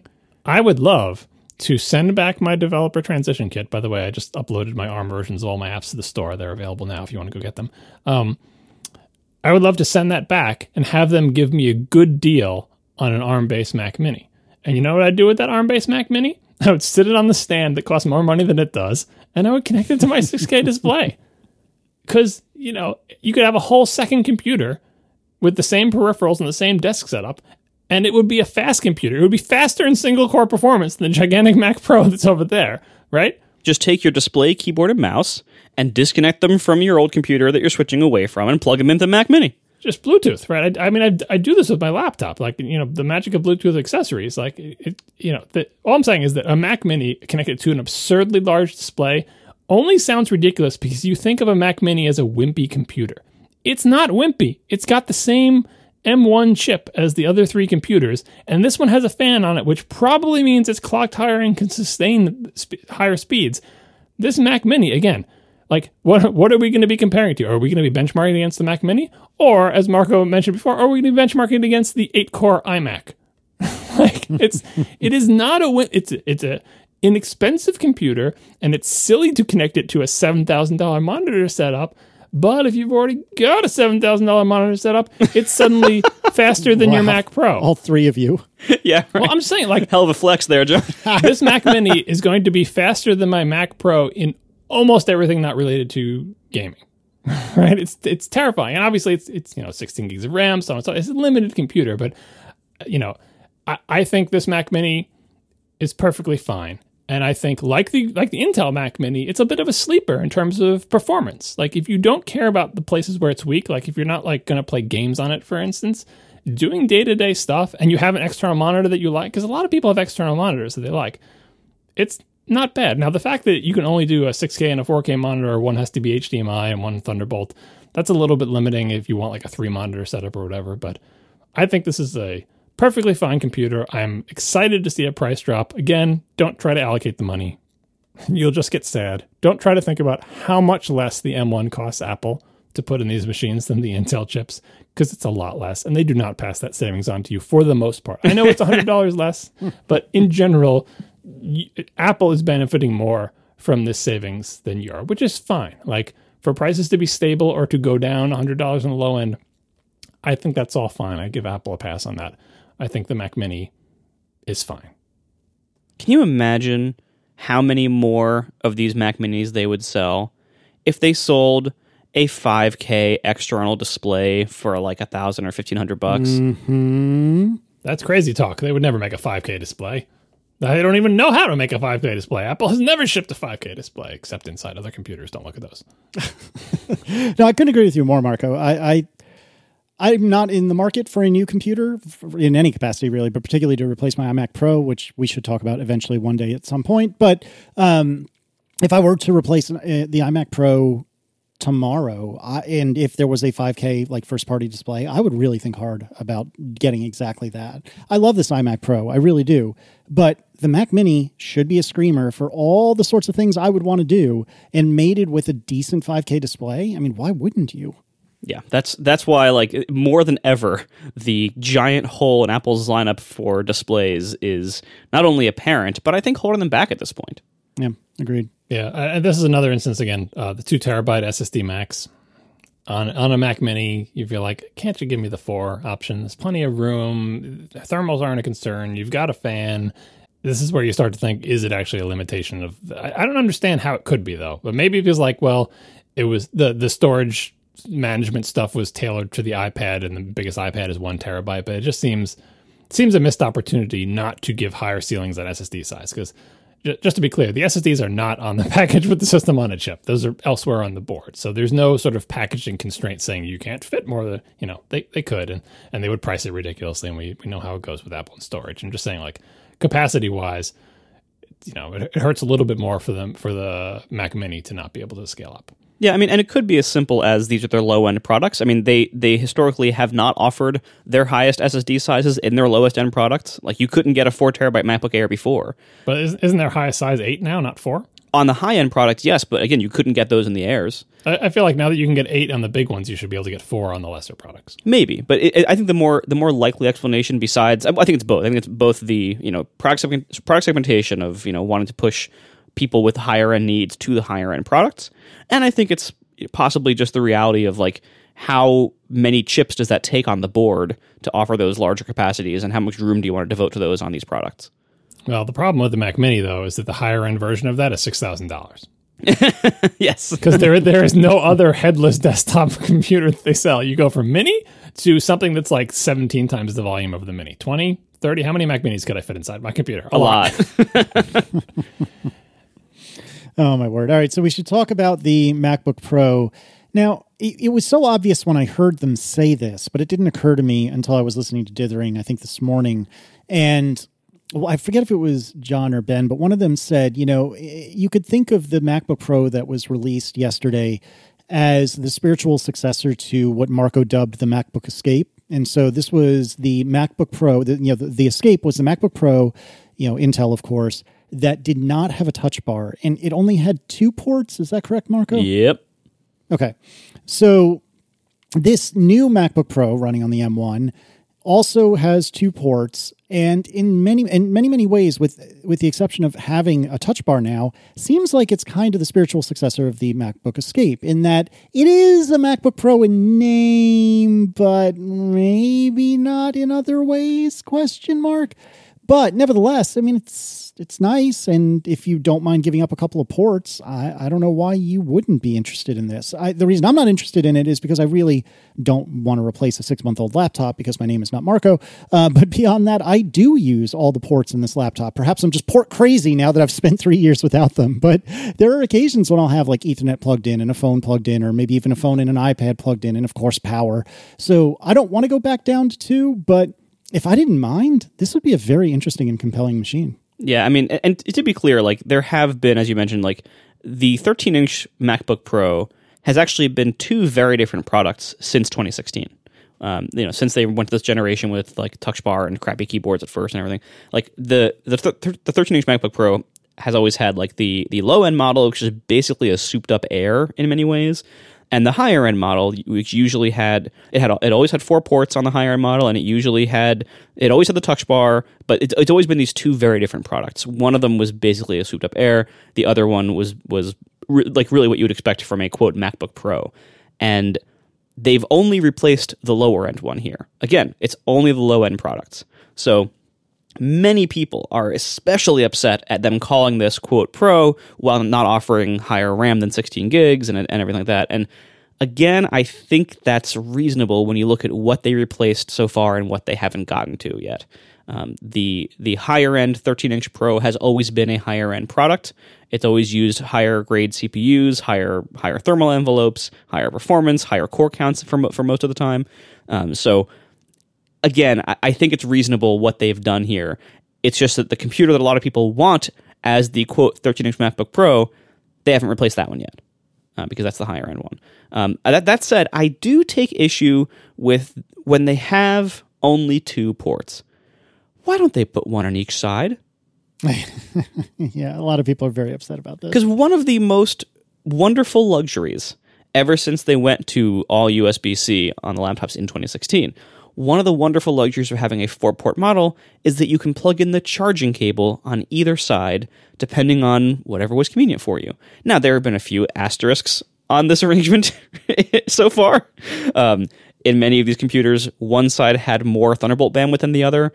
There's a common problem with the bigger ones that, like, if you plug it into the left side or something, it makes the whole thing run hotter and if you plug it into the right side, it doesn't for some reason. Like there's a few weirdnesses that have cropped up, but for the most part, as as somebody who for the most of this time has owned four port models, uh, having the ability to plug the charging cable in on either side is a wonderful little nicety. And I do wish that for the two port models, they would put one port on the right. So now that we've seen all three of these computers here, I, it is like like the two port 13 inch MacBook Pro, like you said, it, the the MacBook Escape, you could squint and see that as just like an Air in a different case. But with these three new ARM computers that they've rolled out, right? It's basically the same computer in three different sort of mm-hmm. contexts.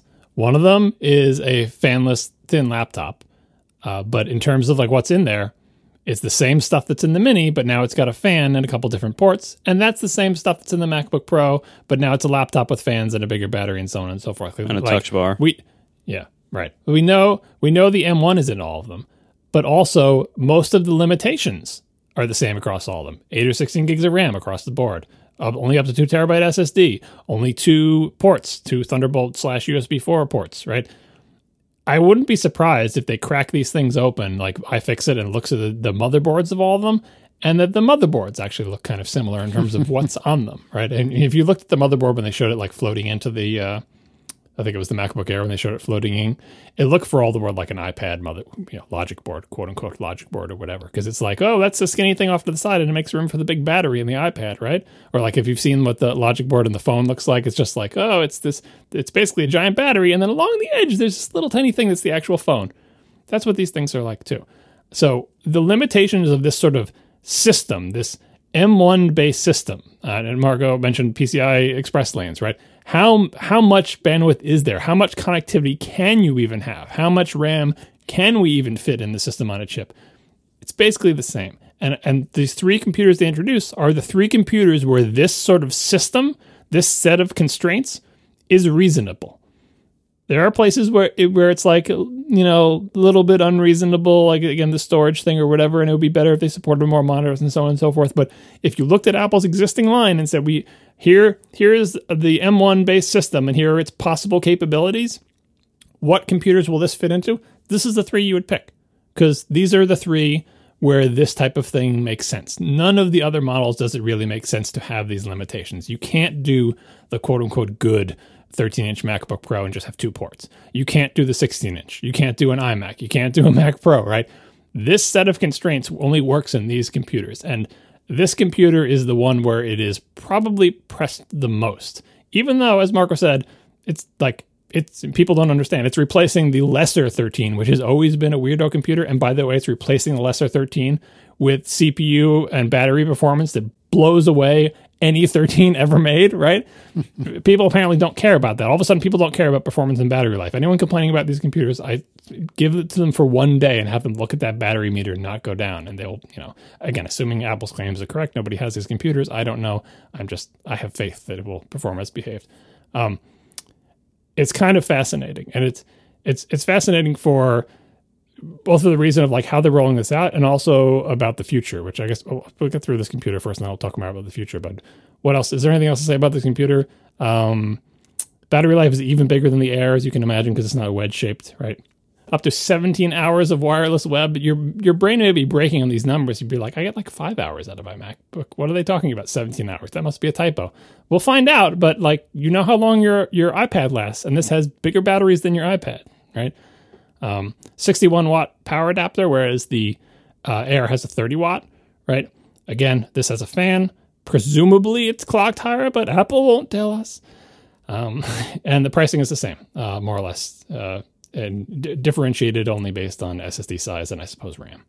Yeah, I, I'm very interested to see how much faster it is than the Air in, in real world use and in benchmarks because the, the the cooling system has to mean something here. And they, they again they said as much with you know the whole thing about sustaining its performance. Like so, I know it's going to be faster than the Air. I don't know how much faster and how much that matters. And and will a fan be noticeably loud during high performance, or or can they only give it a little bit of active cooling and that that might be enough? Who knows? Like time will tell. But I'm I'm very interested to, to find out. Can I ask a dumb question? Why is the power adapter on the MacBook Pro double the wattage? Like, obvious. I, I, some of this I think I could explain away by perhaps maybe a difference in the screen, or I actually know, but this should be the same screens. I mean, presumably. What's the what's the battery size? It's a 58 watt hour battery. Yeah, the, like the MacBook Air is is something like 50, and this is something like 60, or it's something like that. But yeah, yeah, it's it's 50 and well, 50 and 58. It's not that much bigger. Yeah, I don't know. I, I think I think I just put the bigger one in it because if it's going to have that sustained performance, you need a power adapter that can keep up with maximum power draw from everything. And maybe all they had on hand is 30 and 60 watts. And if 30 watt won't do it, which might be borderline, give them a 60. Yeah, I mean, and that's to be to be clear, that's also what the previous ones used. Like the the previous Air was 30, and the previous 13 inch Pro was 60. Um, I'm guessing this is partly like keep everything external the same, and and also you know the the power adapter is sometimes the limiting factor with high end workloads like video encoding. Sometimes the laptop can't actually be pull- fully powered by the power adapter, and that's when you see some models that actually will slowly discharge themselves even when plugged in when doing something like a heavy video encode. And that's more tolerable on something like an Air than it is on something called MacBook Pro that's going to be used by video people. So that could be a situation as well. I'm guessing it's probably that's probably not going to be a major factor, but um, it could just be like pros want the battery to charge faster. Uh, you know, it could be as simple as that. And to be clear, this this only supports one external monitor as well. That's another thing that can draw power. That is this one probably hurts the most because it is MacBook Pro. It does have two ports. The ports do look the same as each other, but you cannot connect two monitors to them. Why? Because like I said, it's this is this is the system they give you. Now, it, it makes me wonder how they managed to give HDMI output on the Mac Mini and not and maybe like maybe you know the HDMI output can be limited to 4K because of limitations of the, of the HDMI spec that they're using or whatever. Uh, but once you have these Thunderbolt ports, it would be weird to have like you know if you plug in a 6K monitor into one Thunderbolt port, now you, all you can plug into the other Thunderbolt port is like a 720p monitor or something. I don't know. Um, but it's that's that's a pretty disappointing limitation. I feel like it is just that that is the one of the more painful inherited traits of this overall system that the MacBook Pro gets. One more power adapter theory also um, is that they will presumably at some point in the next year launch a higher end 13 inch MacBook Pro or maybe 14 inch, but maybe they want to use the same adapter for both because it's very confusing if you have a 13 inch MacBook Pro and you need a power adapter and they have to say which one, right? Because um, right. people won't even know which one they have. you, you got to feel you got to feel along the sides to see are there ports on the right side? Oh, yeah, right. headphone port. This is the smaller adapter. right. So it well, could it could be also just planning for the future where they just want to have one power adapter for each size class, and that that could be it. Well, what I was hoping to back one of the three of us into is is it feasible or possible that they would crank up the clock speed or something on the M1 specifically in the MacBook Pro or I suppose the Mini for that matter and make it considerably quicker than the one in the Air? I don't think that's what's happening. I think your theories are, are better, but is it possible? It's limited by cooling, not by power draw, I imagine. Like that's it's always, you know, it's it's not as if you can go go faster. It's kind of like the uh what's like that? The Switch is like that. The Switch actually goes faster when it's in its dock.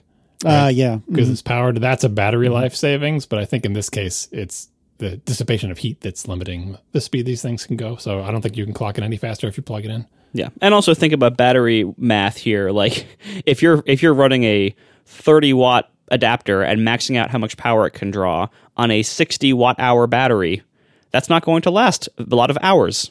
right? right? So like they these are like peak charge level or you know peak power draws, not meant to be anything sustained. That actually reminds me that a common thread I heard throughout the entirety of yesterday's presentation, but particularly um, when it came to the discussion of the M1, was that everything was couched and hedged to some degree as low power. Like this is the fastest low power processor ever put in a, in a into a computer. This is the this is the best. Oh yeah, the one for the 13 inch. There were like five words in that qualification. It was like the fastest of any like you know fastest 13 inch silver computer with an Apple logo on it. yeah, it was, there were so that was so many qualifications on that one. It was kind of ridiculous.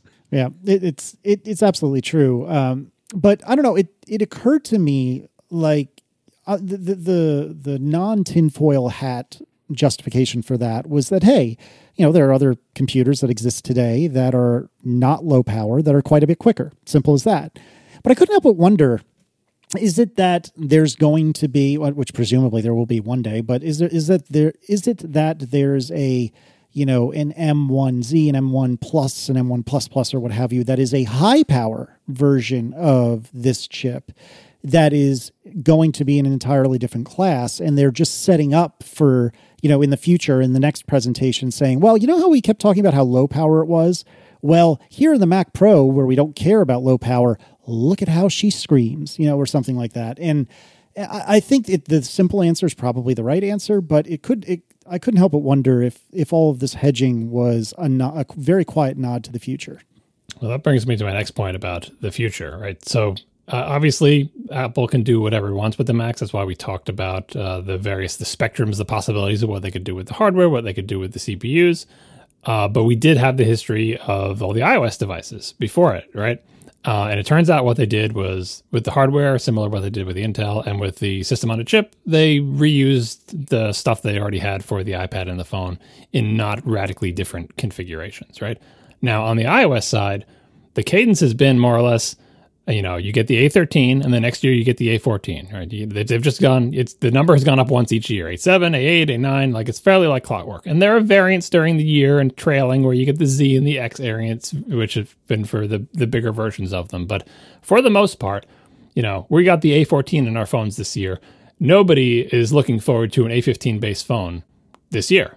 Obviously, it's the end of the year. It doesn't make sense. But you know what I mean? Like, there's the, the idea that you're going to increment that number after the letter more than once in a year. That hasn't happened on the iOS side. And because we we assume, and thus far, and Apple has done nothing to dissuade us from this, that the Mac gets basically not the leftovers from the iPad and the phone, but basically Apple does the work for the phone. And to a lesser extent for the iPad, and now the Mac gets the benefit of that, right? But so far, Apple has yet to show that they are doing some work that is clearly only for the Mac. If you look at the M1, it looks a lot like an A14 with more cores and stuff in it, right? So we're like, okay, we've got this, these new Macs. These are low end Macs. They get the M1, right?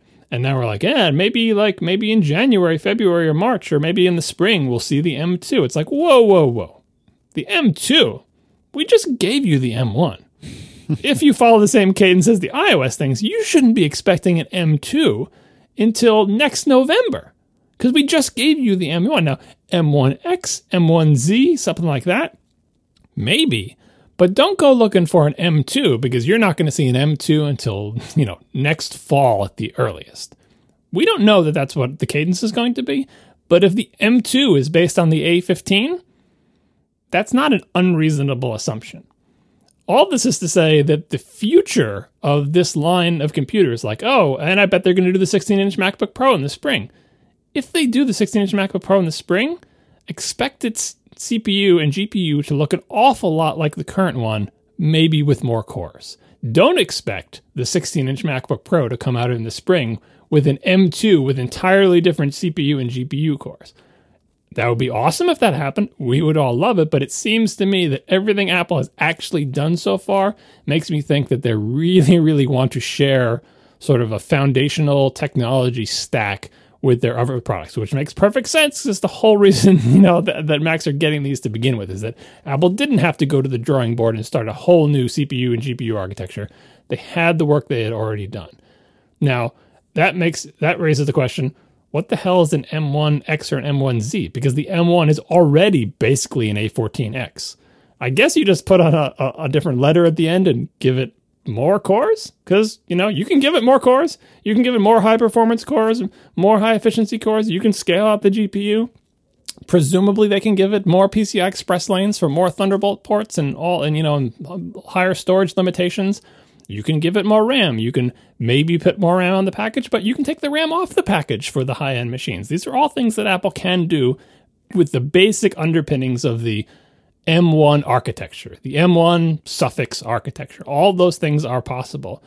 Uh, but it seems to me right now that for obviously the rest of this year, but for all of 2021, I do not expect, except for maybe the tail end, I do not expect to see any Macs that come with anything other than A14 cores and those same GPU cores in different arrangements with different I/O and different RAM sizes. Which, to be clear, is fine. Those will all be faster. They'll be the fastest Macs Apple has ever made, and they'll be awesome. And you can scale them up to everything except the Mac Pro, which is a real problem that probably not going to happen until 2022.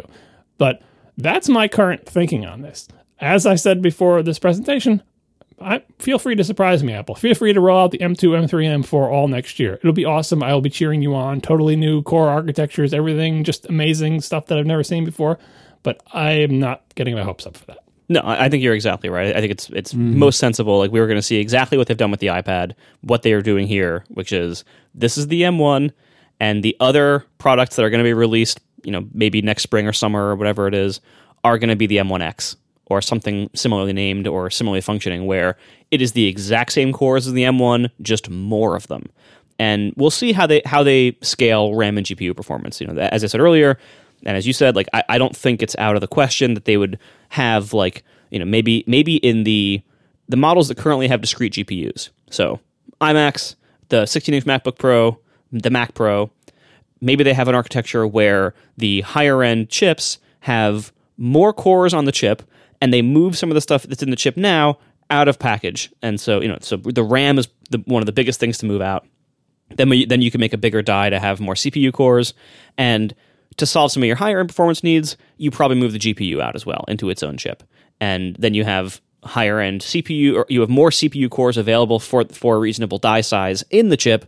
And then you have a, whole separate chip to make an even higher end GPU to be able to compete for high end workloads there in that way.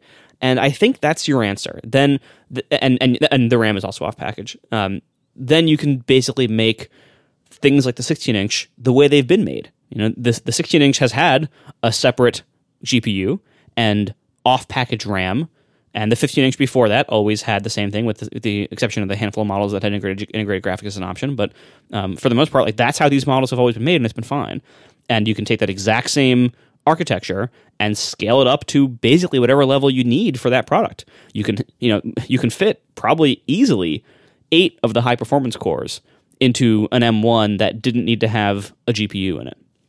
Um, and so, you know, the more you the more you can separate out from the main package and in, into separate chips on the board, whether they're slotted or socketed or not, the higher end performance performance you can achieve. And so, I think that's most likely where this goes next. That at some point next year we have an M1X that has pushed some of the stuff that's in the package now out of the package in order to offer more of everything. I don't think anything is getting pushed out except for RAM next year. I think the the entire 16 inch line next year will have uh, the GPU will be on die. Like I, I know what you're saying, and it's totally possible. And I think they have to do it for the Mac Pro, but for the 16 inch, inter, quote unquote integrated GPU only is is my guess. Um, the the other uh, possibility with the naming is interesting that we talked about uh, BMW before. BMW has you know the M3, the three series, right? Very recently, BMW decided, you know what? When we take the M3 and give it two doors, that's not the M3 Coupe anymore. now it's the M4. Yeah. It's like, wait, what? Why is that the M4? Makes total sense. Like, you subtract two doors has, and add one to the number. Right. It has fewer doors, but the number is higher. Like normally, like the, the five series is bigger than the three series, is bigger than the two series, is bigger than the one series. It all makes sense. But the quote unquote four series is not bigger than the three series. In fact, it's smaller in some ways because it's got the two doors. It doesn't make any sense. Anyway, Apple could, because it's just a marketing name, come out with essentially the M1X and just call it the M2 there's no rules about this stuff, right? They can do it. I mean, under the covers, it would just be, you know, the A14 core. Like it would, you know, we can look at it, we'll figure out what it actually is. They can call it the M2 if they want. We don't have precedent, right? All we've got is this one point so far. We don't have a line yet, right? So it's possible that Apple could do that. It seems less likely than sticking letters on the end of it. But who knows? If you want to make a big splash with the 16 inch MacBook Pro, with its you know huge number of cores and amazing integrated GPU, the fastest integrated GPU ever made, blah blah blah blah blah, and you want to call it the M2, but it's really just an M1 with more stuff inside it. Sure, go ahead. All right, so what'd you order, John?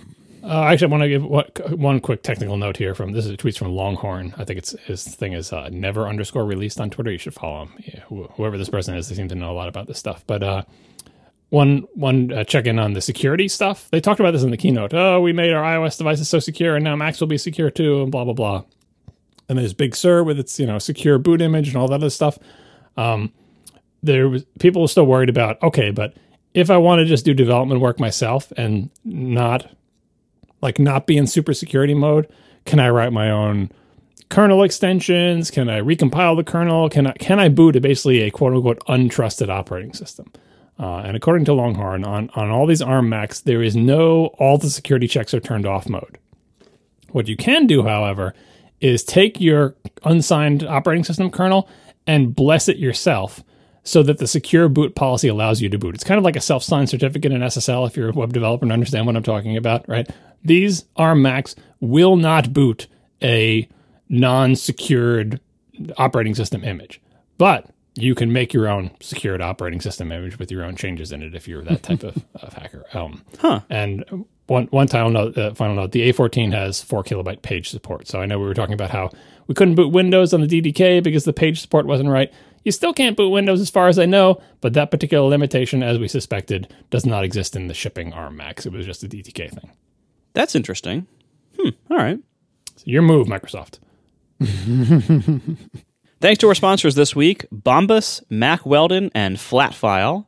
And thank you to our members who support us directly. You can become one if you'd like to at atp.fm slash join. And we will talk to you next week. Now the show is over. They didn't even mean to begin. Cause it was accidental. Oh, it was accidental. John didn't research. Marco and Casey wouldn't let him. Cause it was accidental. Oh, it was accidental. And you can find the show notes at atp.fm. And if you're into Twitter, you can follow them at C A S E Y L I S S. So that's Casey Liss, M A R C O A R M E N T Marco Arment S I R A C U S A Siracusa. It's accidental. Accidental. They didn't mean to. Accidental. Accidental. Tech podcast so long. What we got? For, oh, we have a post show. That's right. I put it in there. I suppose we should talk about what we ordered. Yeah, that's what we should talk about. That's mean- our post show. That's what everyone's Oh, but demanding. This, but this is a timely thing. It's a timely thing. we can do both. All right, we'll, we'll get the order go. done quickly. Screw it. We'll do. It. Oh, okay. Okay. You heard it here 1st Mm-hmm. I'll get the order done quickly. John, what'd you order? I ordered a MacBook Air because it is basically perfect for what I wanted. I wanted a computer for the kids to use, uh, and I just wanted it to be an ARM based MacBook Air that's good. And bonus, it has way better battery life and has no fan in it. Um, so I got uh, the 16 gig, obviously, 16 gigs of RAM, one terabyte SSD, uh, Space Gray. And it's coming on the 18th, and I am looking forward to my children accidentally destroying it. Um, I, I ordered it uh, like within moments of the end of the keynote. I just fired up the store, and as soon as the store came up, uh, I ordered it. I ordered it in such a hurry that a I ordered it on the wrong Apple ID. I ordered it on my developer Apple ID, and I hope I can Oh no. transfer. You know when you go to your Apple ID, and it shows you like all your computers. I hope I Yeah, can like yeah. make it go on the list with my my other Apple ID, my non-developer one. And B, I forgot to buy Apple Care, so as soon as the computer comes, I have to buy the Apple Care retroactively, which apparently you can do up to sixty days after you get the Mac. But you. I can't do it. with most devices. you can't do it until you get the Mac because they ask you for the serial number. So anyway, Hmm. that's what I got. Oh, also worth pointing out, any orders placed now are under the extended uh, return policy for the holidays in the U.S. at least. Uh, so anything you buy now, you can return until like early January. Oh, that's true. I forgot about that. You remember that saved my butt last year with my defective 16 inch? oh, yeah. I, I had gotten it like the day it started. All right, so John, we knew that you were looking for a computer for your children, although from the sounds of it, you might be stealing it from them. Now, Marco, I honestly don't recall what your laptop scenario was. So, can you, before you tell me if and when, or uh, well, knowing you, what you bought, can you recap for me what the laptop scenario was in the Arment household? I use a 16 inch. Tiff uses a previous year 15 inch, and with the exception of Tiff's laptop having to be having to be serviced recently uh, for a defective logic board, uh, otherwise they have been fine, and we are both fairly stable in that. Um, our plan was whenever they update the 16 inch, at least she would get one, and I would probably end up getting one as well, and then we'd sell the two Intel ones. But um, that didn't happen yet. And so when I look at what my needs are, uh, I don't want to go smaller on my laptop. I'm very happy with the big one. I've I've lived a lot of years in the 13 inch size class, and it's nice for a lot of reasons. But my my current needs and priorities, I'm just happier with the bigger one. Um, as for development needs, though, you know, I, I'm a software developer and I have a couple of little Mac utility apps and I have a big iOS app that I need to care about. And so I need some kind of hardware to use as a development platform for my apps and, and to test things and everything. And ideally, I would love for that to just be my computer. I would love to upgrade my main desktop or my main laptop to be that. But they didn't release anything that I would consider suitable for that purpose yet. Um, so, although we'll see, you know, once these things actually get here, we'll see. But the main problem with the desktop is the damn display. I, I hate the LG 5K. I don't want to haul it out to the beach. Um, I don't want to use it on a day to day basis. I have done that before. I don't like it for lots of reasons, not least of which is that it's a buggy piece of crap. Um, but anyway, so they didn't release anything that can replace my iMac Pro. They didn't release a desktop that has a good monitor story that I could replace the whole setup with. And they didn't release a laptop that's a direct replacement for what I want. Instead of getting the Mac Mini, and like like I have the DTK, which is uh, which is a Mac Mini, and I I've kind of shamefully not used it very much because using it through like screen sharing on, on my computer is terrible. I don't have enough space here in the office to have a second monitor, you know, just for that. I don't, I don't want a whole second setup like keyboard mouse monitor. I don't want I don't want a whole thing like that. Um, and so I passed on the mini because I would use it as much as I use this DTK, which is unfortunately not enough. And I didn't want to, you know, buy a seven thousand dollar screen to use with it, or use the LG one, which I don't like. Um, so I was considering the two mon- the two laptops, and I thought, okay, well, for performance reasons, the Pro, the 13 inch Pro, is probably the one to get. When I do use it, I'm I'm planning on actually doing software development on it. Presumably, Apple's going to want the DTK back pretty soon, so I'm about to lose my ARM development platform. We assume we haven't heard anything yet, but we assume that's probably what's going to happen. Um, and so I'm I'm going to want some kind of ARM Mac to compile my software on, to test it on, and to ship it to the App Store with uh, until I can get my replacement uh, desktop whenever that happens. And so, obviously, so I'm, I'm going to go for a laptop and I'm going to do my development on that. So, clearly, the right answer is the 13 inch Pro. But the 13 inch Pro is not very exciting to me. The Air is exciting. The Air is fanless, and it and even though it's it's not a big difference, it also feels better. Like it feels thinner and lighter. You know, at least assuming they feel the same, because given that they're the exact same dimensions and weight, they probably do feel the same. Um, so you know, assuming it, it's probably still going to feel a lot better. And even though the Air is a lower end machine and will perform worse, I think it'll make me make me just happier as like a, a novel new thing because it is the, not only this whole new architecture, but it's fanless. And I also thought the Air might be more likely to have a longer lifespan in my household because what I'm really doing by picking one of these laptops is getting something temporary. I don't want to be using an Air full time for myself for the entire next two years or three years or whatever it would be. Once there's a 16 inch replacement, I'm going to get that in all likelihood, unless again, unless major things change in what they do with it, but they probably won't. So what I'm looking for now is really a temporary laptop to be an ARM development machine for a little while until they release higher end stuff. And even though for development the Pro is almost certainly better for performance and fan reasons, the Air is the cooler one, I think. Not temperature wise, it almost certainly won't be, but but it is like the cooler one in like terms of awesomeness, like and, and novelty and advancement in like how these things work and feel. So I went for the Air. I figure after I'm done with it, either I'll sell it or I'll trade it into Apple or whatever, or maybe that might become Adam's first laptop. You know, depending on what his needs are and you know when I'm when I'm done with it. Yeah, you got a homework laptop too. Yeah, possibly. Yeah. So we'll the see dif- what happens. The difference is that yours is maxed out in every spec. No, I didn't. I only got the um, one terabyte disk, not the two. Oh my goodness, you really, really skimping on Adam's laptop here. It's like four hundred dollars.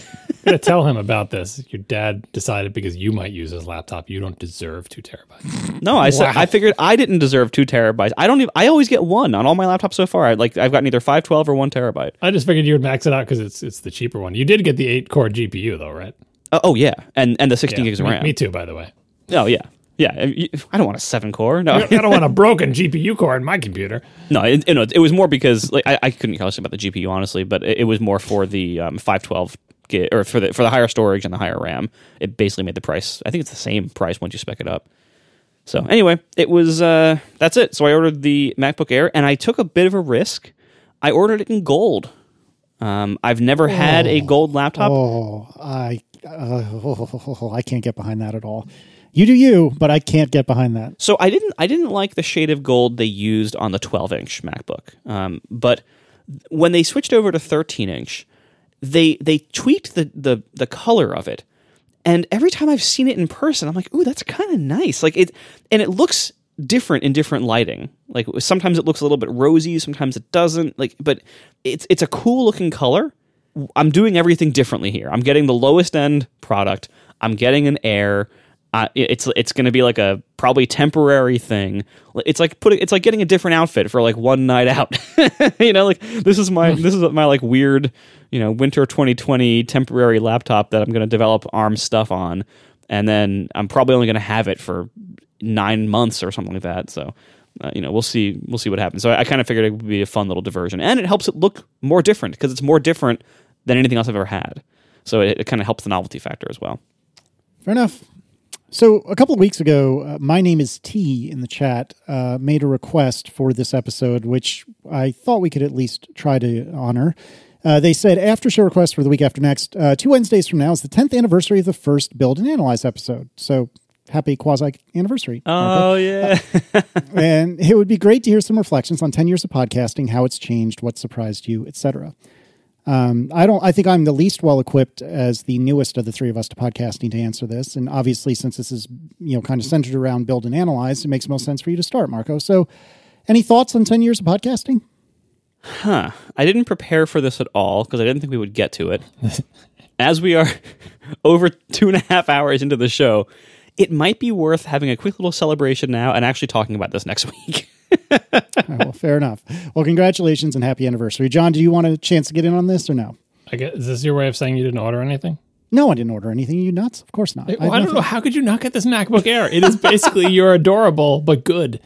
Yeah, But I want more ports. I, I, I more than really- you got more. You got two instead of one. That's more. it's hundred percent more. I mean, I guess it's heavier. I guess it's not. It's not as as sleek as the as the adorable was. Oh, it's a lot heavier. Casey, you said earlier that you thought it was a little bit heavier. It's 2.0 versus 2.8 pounds. It's a lot heavier. yeah. Oh, I mean, but I'm used to this 13 inch MacBook Pro now for all its benefits and drawbacks, and I just bought it six months ago. I don't know, I like know. I Yeah. could read, I could go mar- uh, the Marco way and like resell it or whatever, but I don't know, man. I, I, I really do like this Mac, this MacBook Pro that I have. What And what if- is your 13 inch have? What are the specs? It's oh god, I don't even remember. It was a good Uh, one. It was a high end one, right? it was a pretty good one. So uh, let me look here. So it's a two gigahertz quad tor- quad core Intel Core i5, 32 gigs of video memory. Um, how much actual memory? I'm sorry, 30, 32 gigs re- regular memory. Um, apparently, I'm getting tired at the end of this episode, even though we're recording it four hours earlier than normal. uh, so anyway, uh, uh, yeah. So it's uh, 32 gigs RAM and a one terabyte uh, SSD. Yeah, I mean, I the RAM is the real thing is going to kill you, and I'm, that's why I'm not recommending you upgrade. But honestly, this Air is going to stomp all over that computer in every area except for RAM. Where if you're using 32 gigs of RAM and doing lots of stuff, which is not that hard to do, if you're doing a bunch of development, have a thousand Chrome tabs open and whatever else, and have 20 copies of your app running in simulators, um, I can see that. But yeah, when when Marco gets his, you two should, before the show, come up with some sort of representative tasks, like, I don't know, build some publicly accessible app in, in, in Xcode or something, and compare I don't want your, to. your quote unquote high end 13 inch. Well, I- I'll, I'll build Overcast on my 16 inch because I, ha- I have a command line build script that can do it for benchmarking. So I'll build mm-hmm. Overcast on the 16 inch and then I'll build it on that and I'll I'll let you know what it does. Uh, but but he's got a 13 inch, not the 16 inch. And so I know. That's Anyway. why it'll be even better when the air embarrasses it. I don't. It's not going to be. I I feel like compiling is is you know is highly multi-threaded with parallel processes being forked off and everything. Uh, We'll see. well, but only in short bursts though. Like a lot of it is just like shuffling data around, and so it's you need like SSD performance and memory throughput and stuff like that. You need a whole bunch. It's kind of like whole system performance gets stressed there. Yeah. you know there, there are big chunks of it that are that you know you see all the cores max out for like 15 seconds here in the middle and then it goes back to other stuff but you know th- it is certainly more than just that. So it would not surprise me if i'm not sure if the air is going to beat my my 8 core uh, macbook pro or my 10 core imac pro but i bet it's going to actually put on a pretty good showing if it doesn't beat it. So uh, that's what i want to see. Well, you know, it's funny you say that because as you're talking, I'm thinking to myself about you writing Swift UI and Swift in general. And I, I don't think it's going to be faster than your iMac Pro, and certainly the screen real estate will be night and day different. But I there's there's a, a universe that we could splinter into in, in just a few weeks where suddenly you come sheepishly to this very program and say, I've stopped using my iMac Pro because the, the darn MacBook Air is so much faster and so Uh, much screen, better. Screen space is going to keep them on. I know, I know, Can't, can't I go know. back to looking through that tiny, tiny little porthole into the world. Yeah, like the, the the true the true like you know res- resignment and giving up and defeat for me will be when I get my LG 5K here for one of the new Mac Minis. That's true. That's, That's true. That's when you know I've I've just given up. Like, oh man, I, I just couldn't do it anymore. Yeah, that's true. Uh, I, I really do kind of mean it, though. I see a, a future wherein you could decide, because I I agree from what I know of you, and I like to think I know you pretty well, that real estate is a big deal for you. But with all respect, you are not the most patient human I've ever met, and so I think Fair. I think that uh, I, if if somehow builds of Overcast are considerably quicker on this MacBook Air, which is not entirely implausible, I could see you. Well, actually, I think you're right that the more likely thing you would do is just get a new Mac Mini and you know some you know take the 5K from home or whatever and bring it to, the, to where you are. But nevertheless, I could see a reality wherein you decide to just go all in on developing on this Mac Mini. Real estate be damned. Uh, that that would only be if it's a lot faster though. And honestly, I don't think it's going to be a lot faster because there is a parallelism advantage that I have significantly in the iMac Pro. Yeah. And, a lot of compiling is IO bound because you've got all these files and you got you know this. There's lots of you're reading files in and writing files out and as multi-threaded as you want. Like how much faster you know. I'd, compiling is not going to probably play to these machines' strength, uh, but I, I think it'll be competitive. But for for you, Casey, all, all I'm doing is endorsing the idea that even though you just got this computer, I think you should be open to the idea of selling the 13 inch in a couple months and buying whatever the equivalent less expensive computer that is better in all possible ways. Again, the RAM the RAM is hampering you, but it, you know, it's you you can you know don't feel tied to this 13 inch is what I'm saying. And, and uh, I, I mentally I don't, but I don't know. I I've never hold held onto a computer for only a handful of months. I mean, it's something that people can do. like should try it's it. been It's done fun. before, but yeah, I see that's the other thing. I don't want to rip that band-aid off because it's a slippery slope. He can't even hold on to his phone or his watch apparently. So yeah, that's true. That's true. Uh, too soon, but don't, um, don't, don't wash any cars with the new laptop. Yeah, just take the Yeah, laptop out, wash your car, put it in your pocket, Yeah. and and then I'll be things fine. will solve Erin's themselves. car is at it again. It destroyed my laptop. it, it, it, well, it, it, it might run it over. You never know. It's actually funny though because uh, sitting here today, I've I consider 32 gigs RAM table stakes for a computer that I would want to use. But is that really the case? Like, is, is that just some sort of vestigial, like old? Are you on your computer now, or are you on your iMac? I'm on my iMac. Well, if you open up your laptop and go to Activity Monitor and see what your situation is. Now, here, here's the thing with RAM measurement unused RAM is wasted RAM. So, in all conditions, no matter how much RAM your computer has, it should be using all of it. The question is, how much of it is used for like file caches and stuff like that versus how much of it is used for actual applications that you're using. So, it's not always easy to say, oh, I, I opened up my computer and I'm using all the RAM. Therefore, I must always need a computer, like we do with storage on our phones, like how much storage you're using. RAM is different. The operating system's goal is to use all the RAM at all the times because there's always something you can be caching, right? Uh, the real question is, are you pushing into swap? You know, are you paging anything out? You know, like it, it's it's hard it's harder to make that assessment. But the easy way to do it is to just launch all the apps that you expect to launch, and before you even start using them, before you start warming up the file caches, then look after like a fresh reboot how much RAM that takes and how much you expect them to expand. Um, I get what you're saying though. Like I I said when I bought my Mac Pro that I I no longer have to think about RAM because I got enough that my workload fits in it, and not having to think about RAM is great. Um, and so I fully endorse at least 32 for the stuff that you're doing, just because why even have to worry about it? But Right, exactly. it's possible you could live in 16 and not notice too much of a difference, but you'd be thinking about it. See, I, I've had 16 on my laptops forever, um, and it's been fine in a secondary role. But on my iMac Pro, I have 64 because I thought I'm going to need more, and I might as well. Like the price difference wasn't huge, and I'm, I knew would- I would have it for a long time, so it's fine. And actually, and currently, according to Activity Monitor, I'm using 37 of that. Um, but you know, again, it's it's tricky. so where are you? Where in Activity Monitor are you looking to get that? Number? I'm looking under the memory tab down at the bottom. You have physical memory, and then you have memory used. But I don't know if that includes the cached files that's below that. I don't think it does. I mean, what how much? What does it say for swap used? 149 megs. See, on my laptop, I see swap used of a gigabyte. I don't have Xcode up. This is like my. It, it- the laptop is currently in like second computer social networking web browsing mode. And right now I am memory used uh, 18 and a half gigs, swap used one gig. Whereas on the iMac Pro, which is recording three, uh, two different ways, it's, it's got all two different browsers open. I don't actually have Xcode up right now. It has Skype. It has uh, Visual Studio Code. I am at 21 gigs. Oh, actually almost 27 gigs used and swap used zero. Yeah, I'm at swap zero as well on my 96 gig uh, Mac Pro. like, and and that's I hope so. I mean, it, when I'm looking at the memory view, I you know I should send you a screenshot of the the Chrome section. You know, it's, it's in the hierarchy hierarchical by process name, and the Chrome section doesn't fit in the window. but it's more than one process per tab. It's got a VT decode XPC service for some video thing, MTL compiler service. Like, who knows what these are? But yeah, there's a lot of tabs.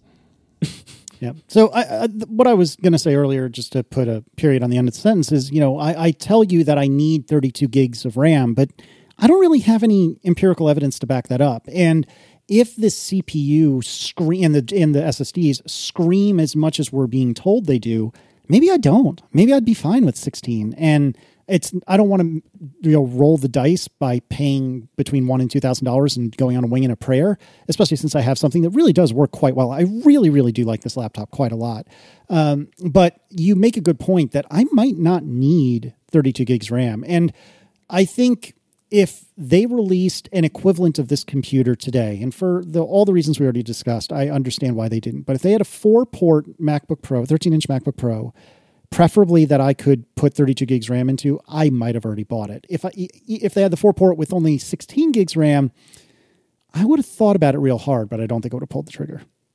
This brings up a point. You mentioned uh, how much RAM these new Macs might be using. I've seen a lot of people tweeting about this, and I think people are uh, somewhat confused. They're like, well, uh, you know, iOS devices don't have a lot of RAM. So if these new ARM Macs, quote unquote, use RAM like an iOS device, maybe a 16 gig Mac will be the same as a 32 Intel Mac. And I'm here to tell you don't get your hopes up uh, because the thing the things like the way ios devices use ram has to do with the operating system and the app runtime environment has less to do with the architecture of the cpu these macs still run mac os mac os manages memory the same way it always has mac os has made tons of advancements to try to be more like ios with sudden termination and automatic termination and all sorts of other things that try to make it more ios like but it's not iOS like. And being 64 uh, bit only helps too, because you don't have to have copies of the 32 bit libraries, but you get that same benefit on Intel Macs now with the operating systems that don't support 32 bit. So do not expect these ARM Macs to be massively different in terms of memory usage. If you're running the same apps and doing the same stuff, the memory usage is going to be similar to what it was on on Intel Macs running the same operating system.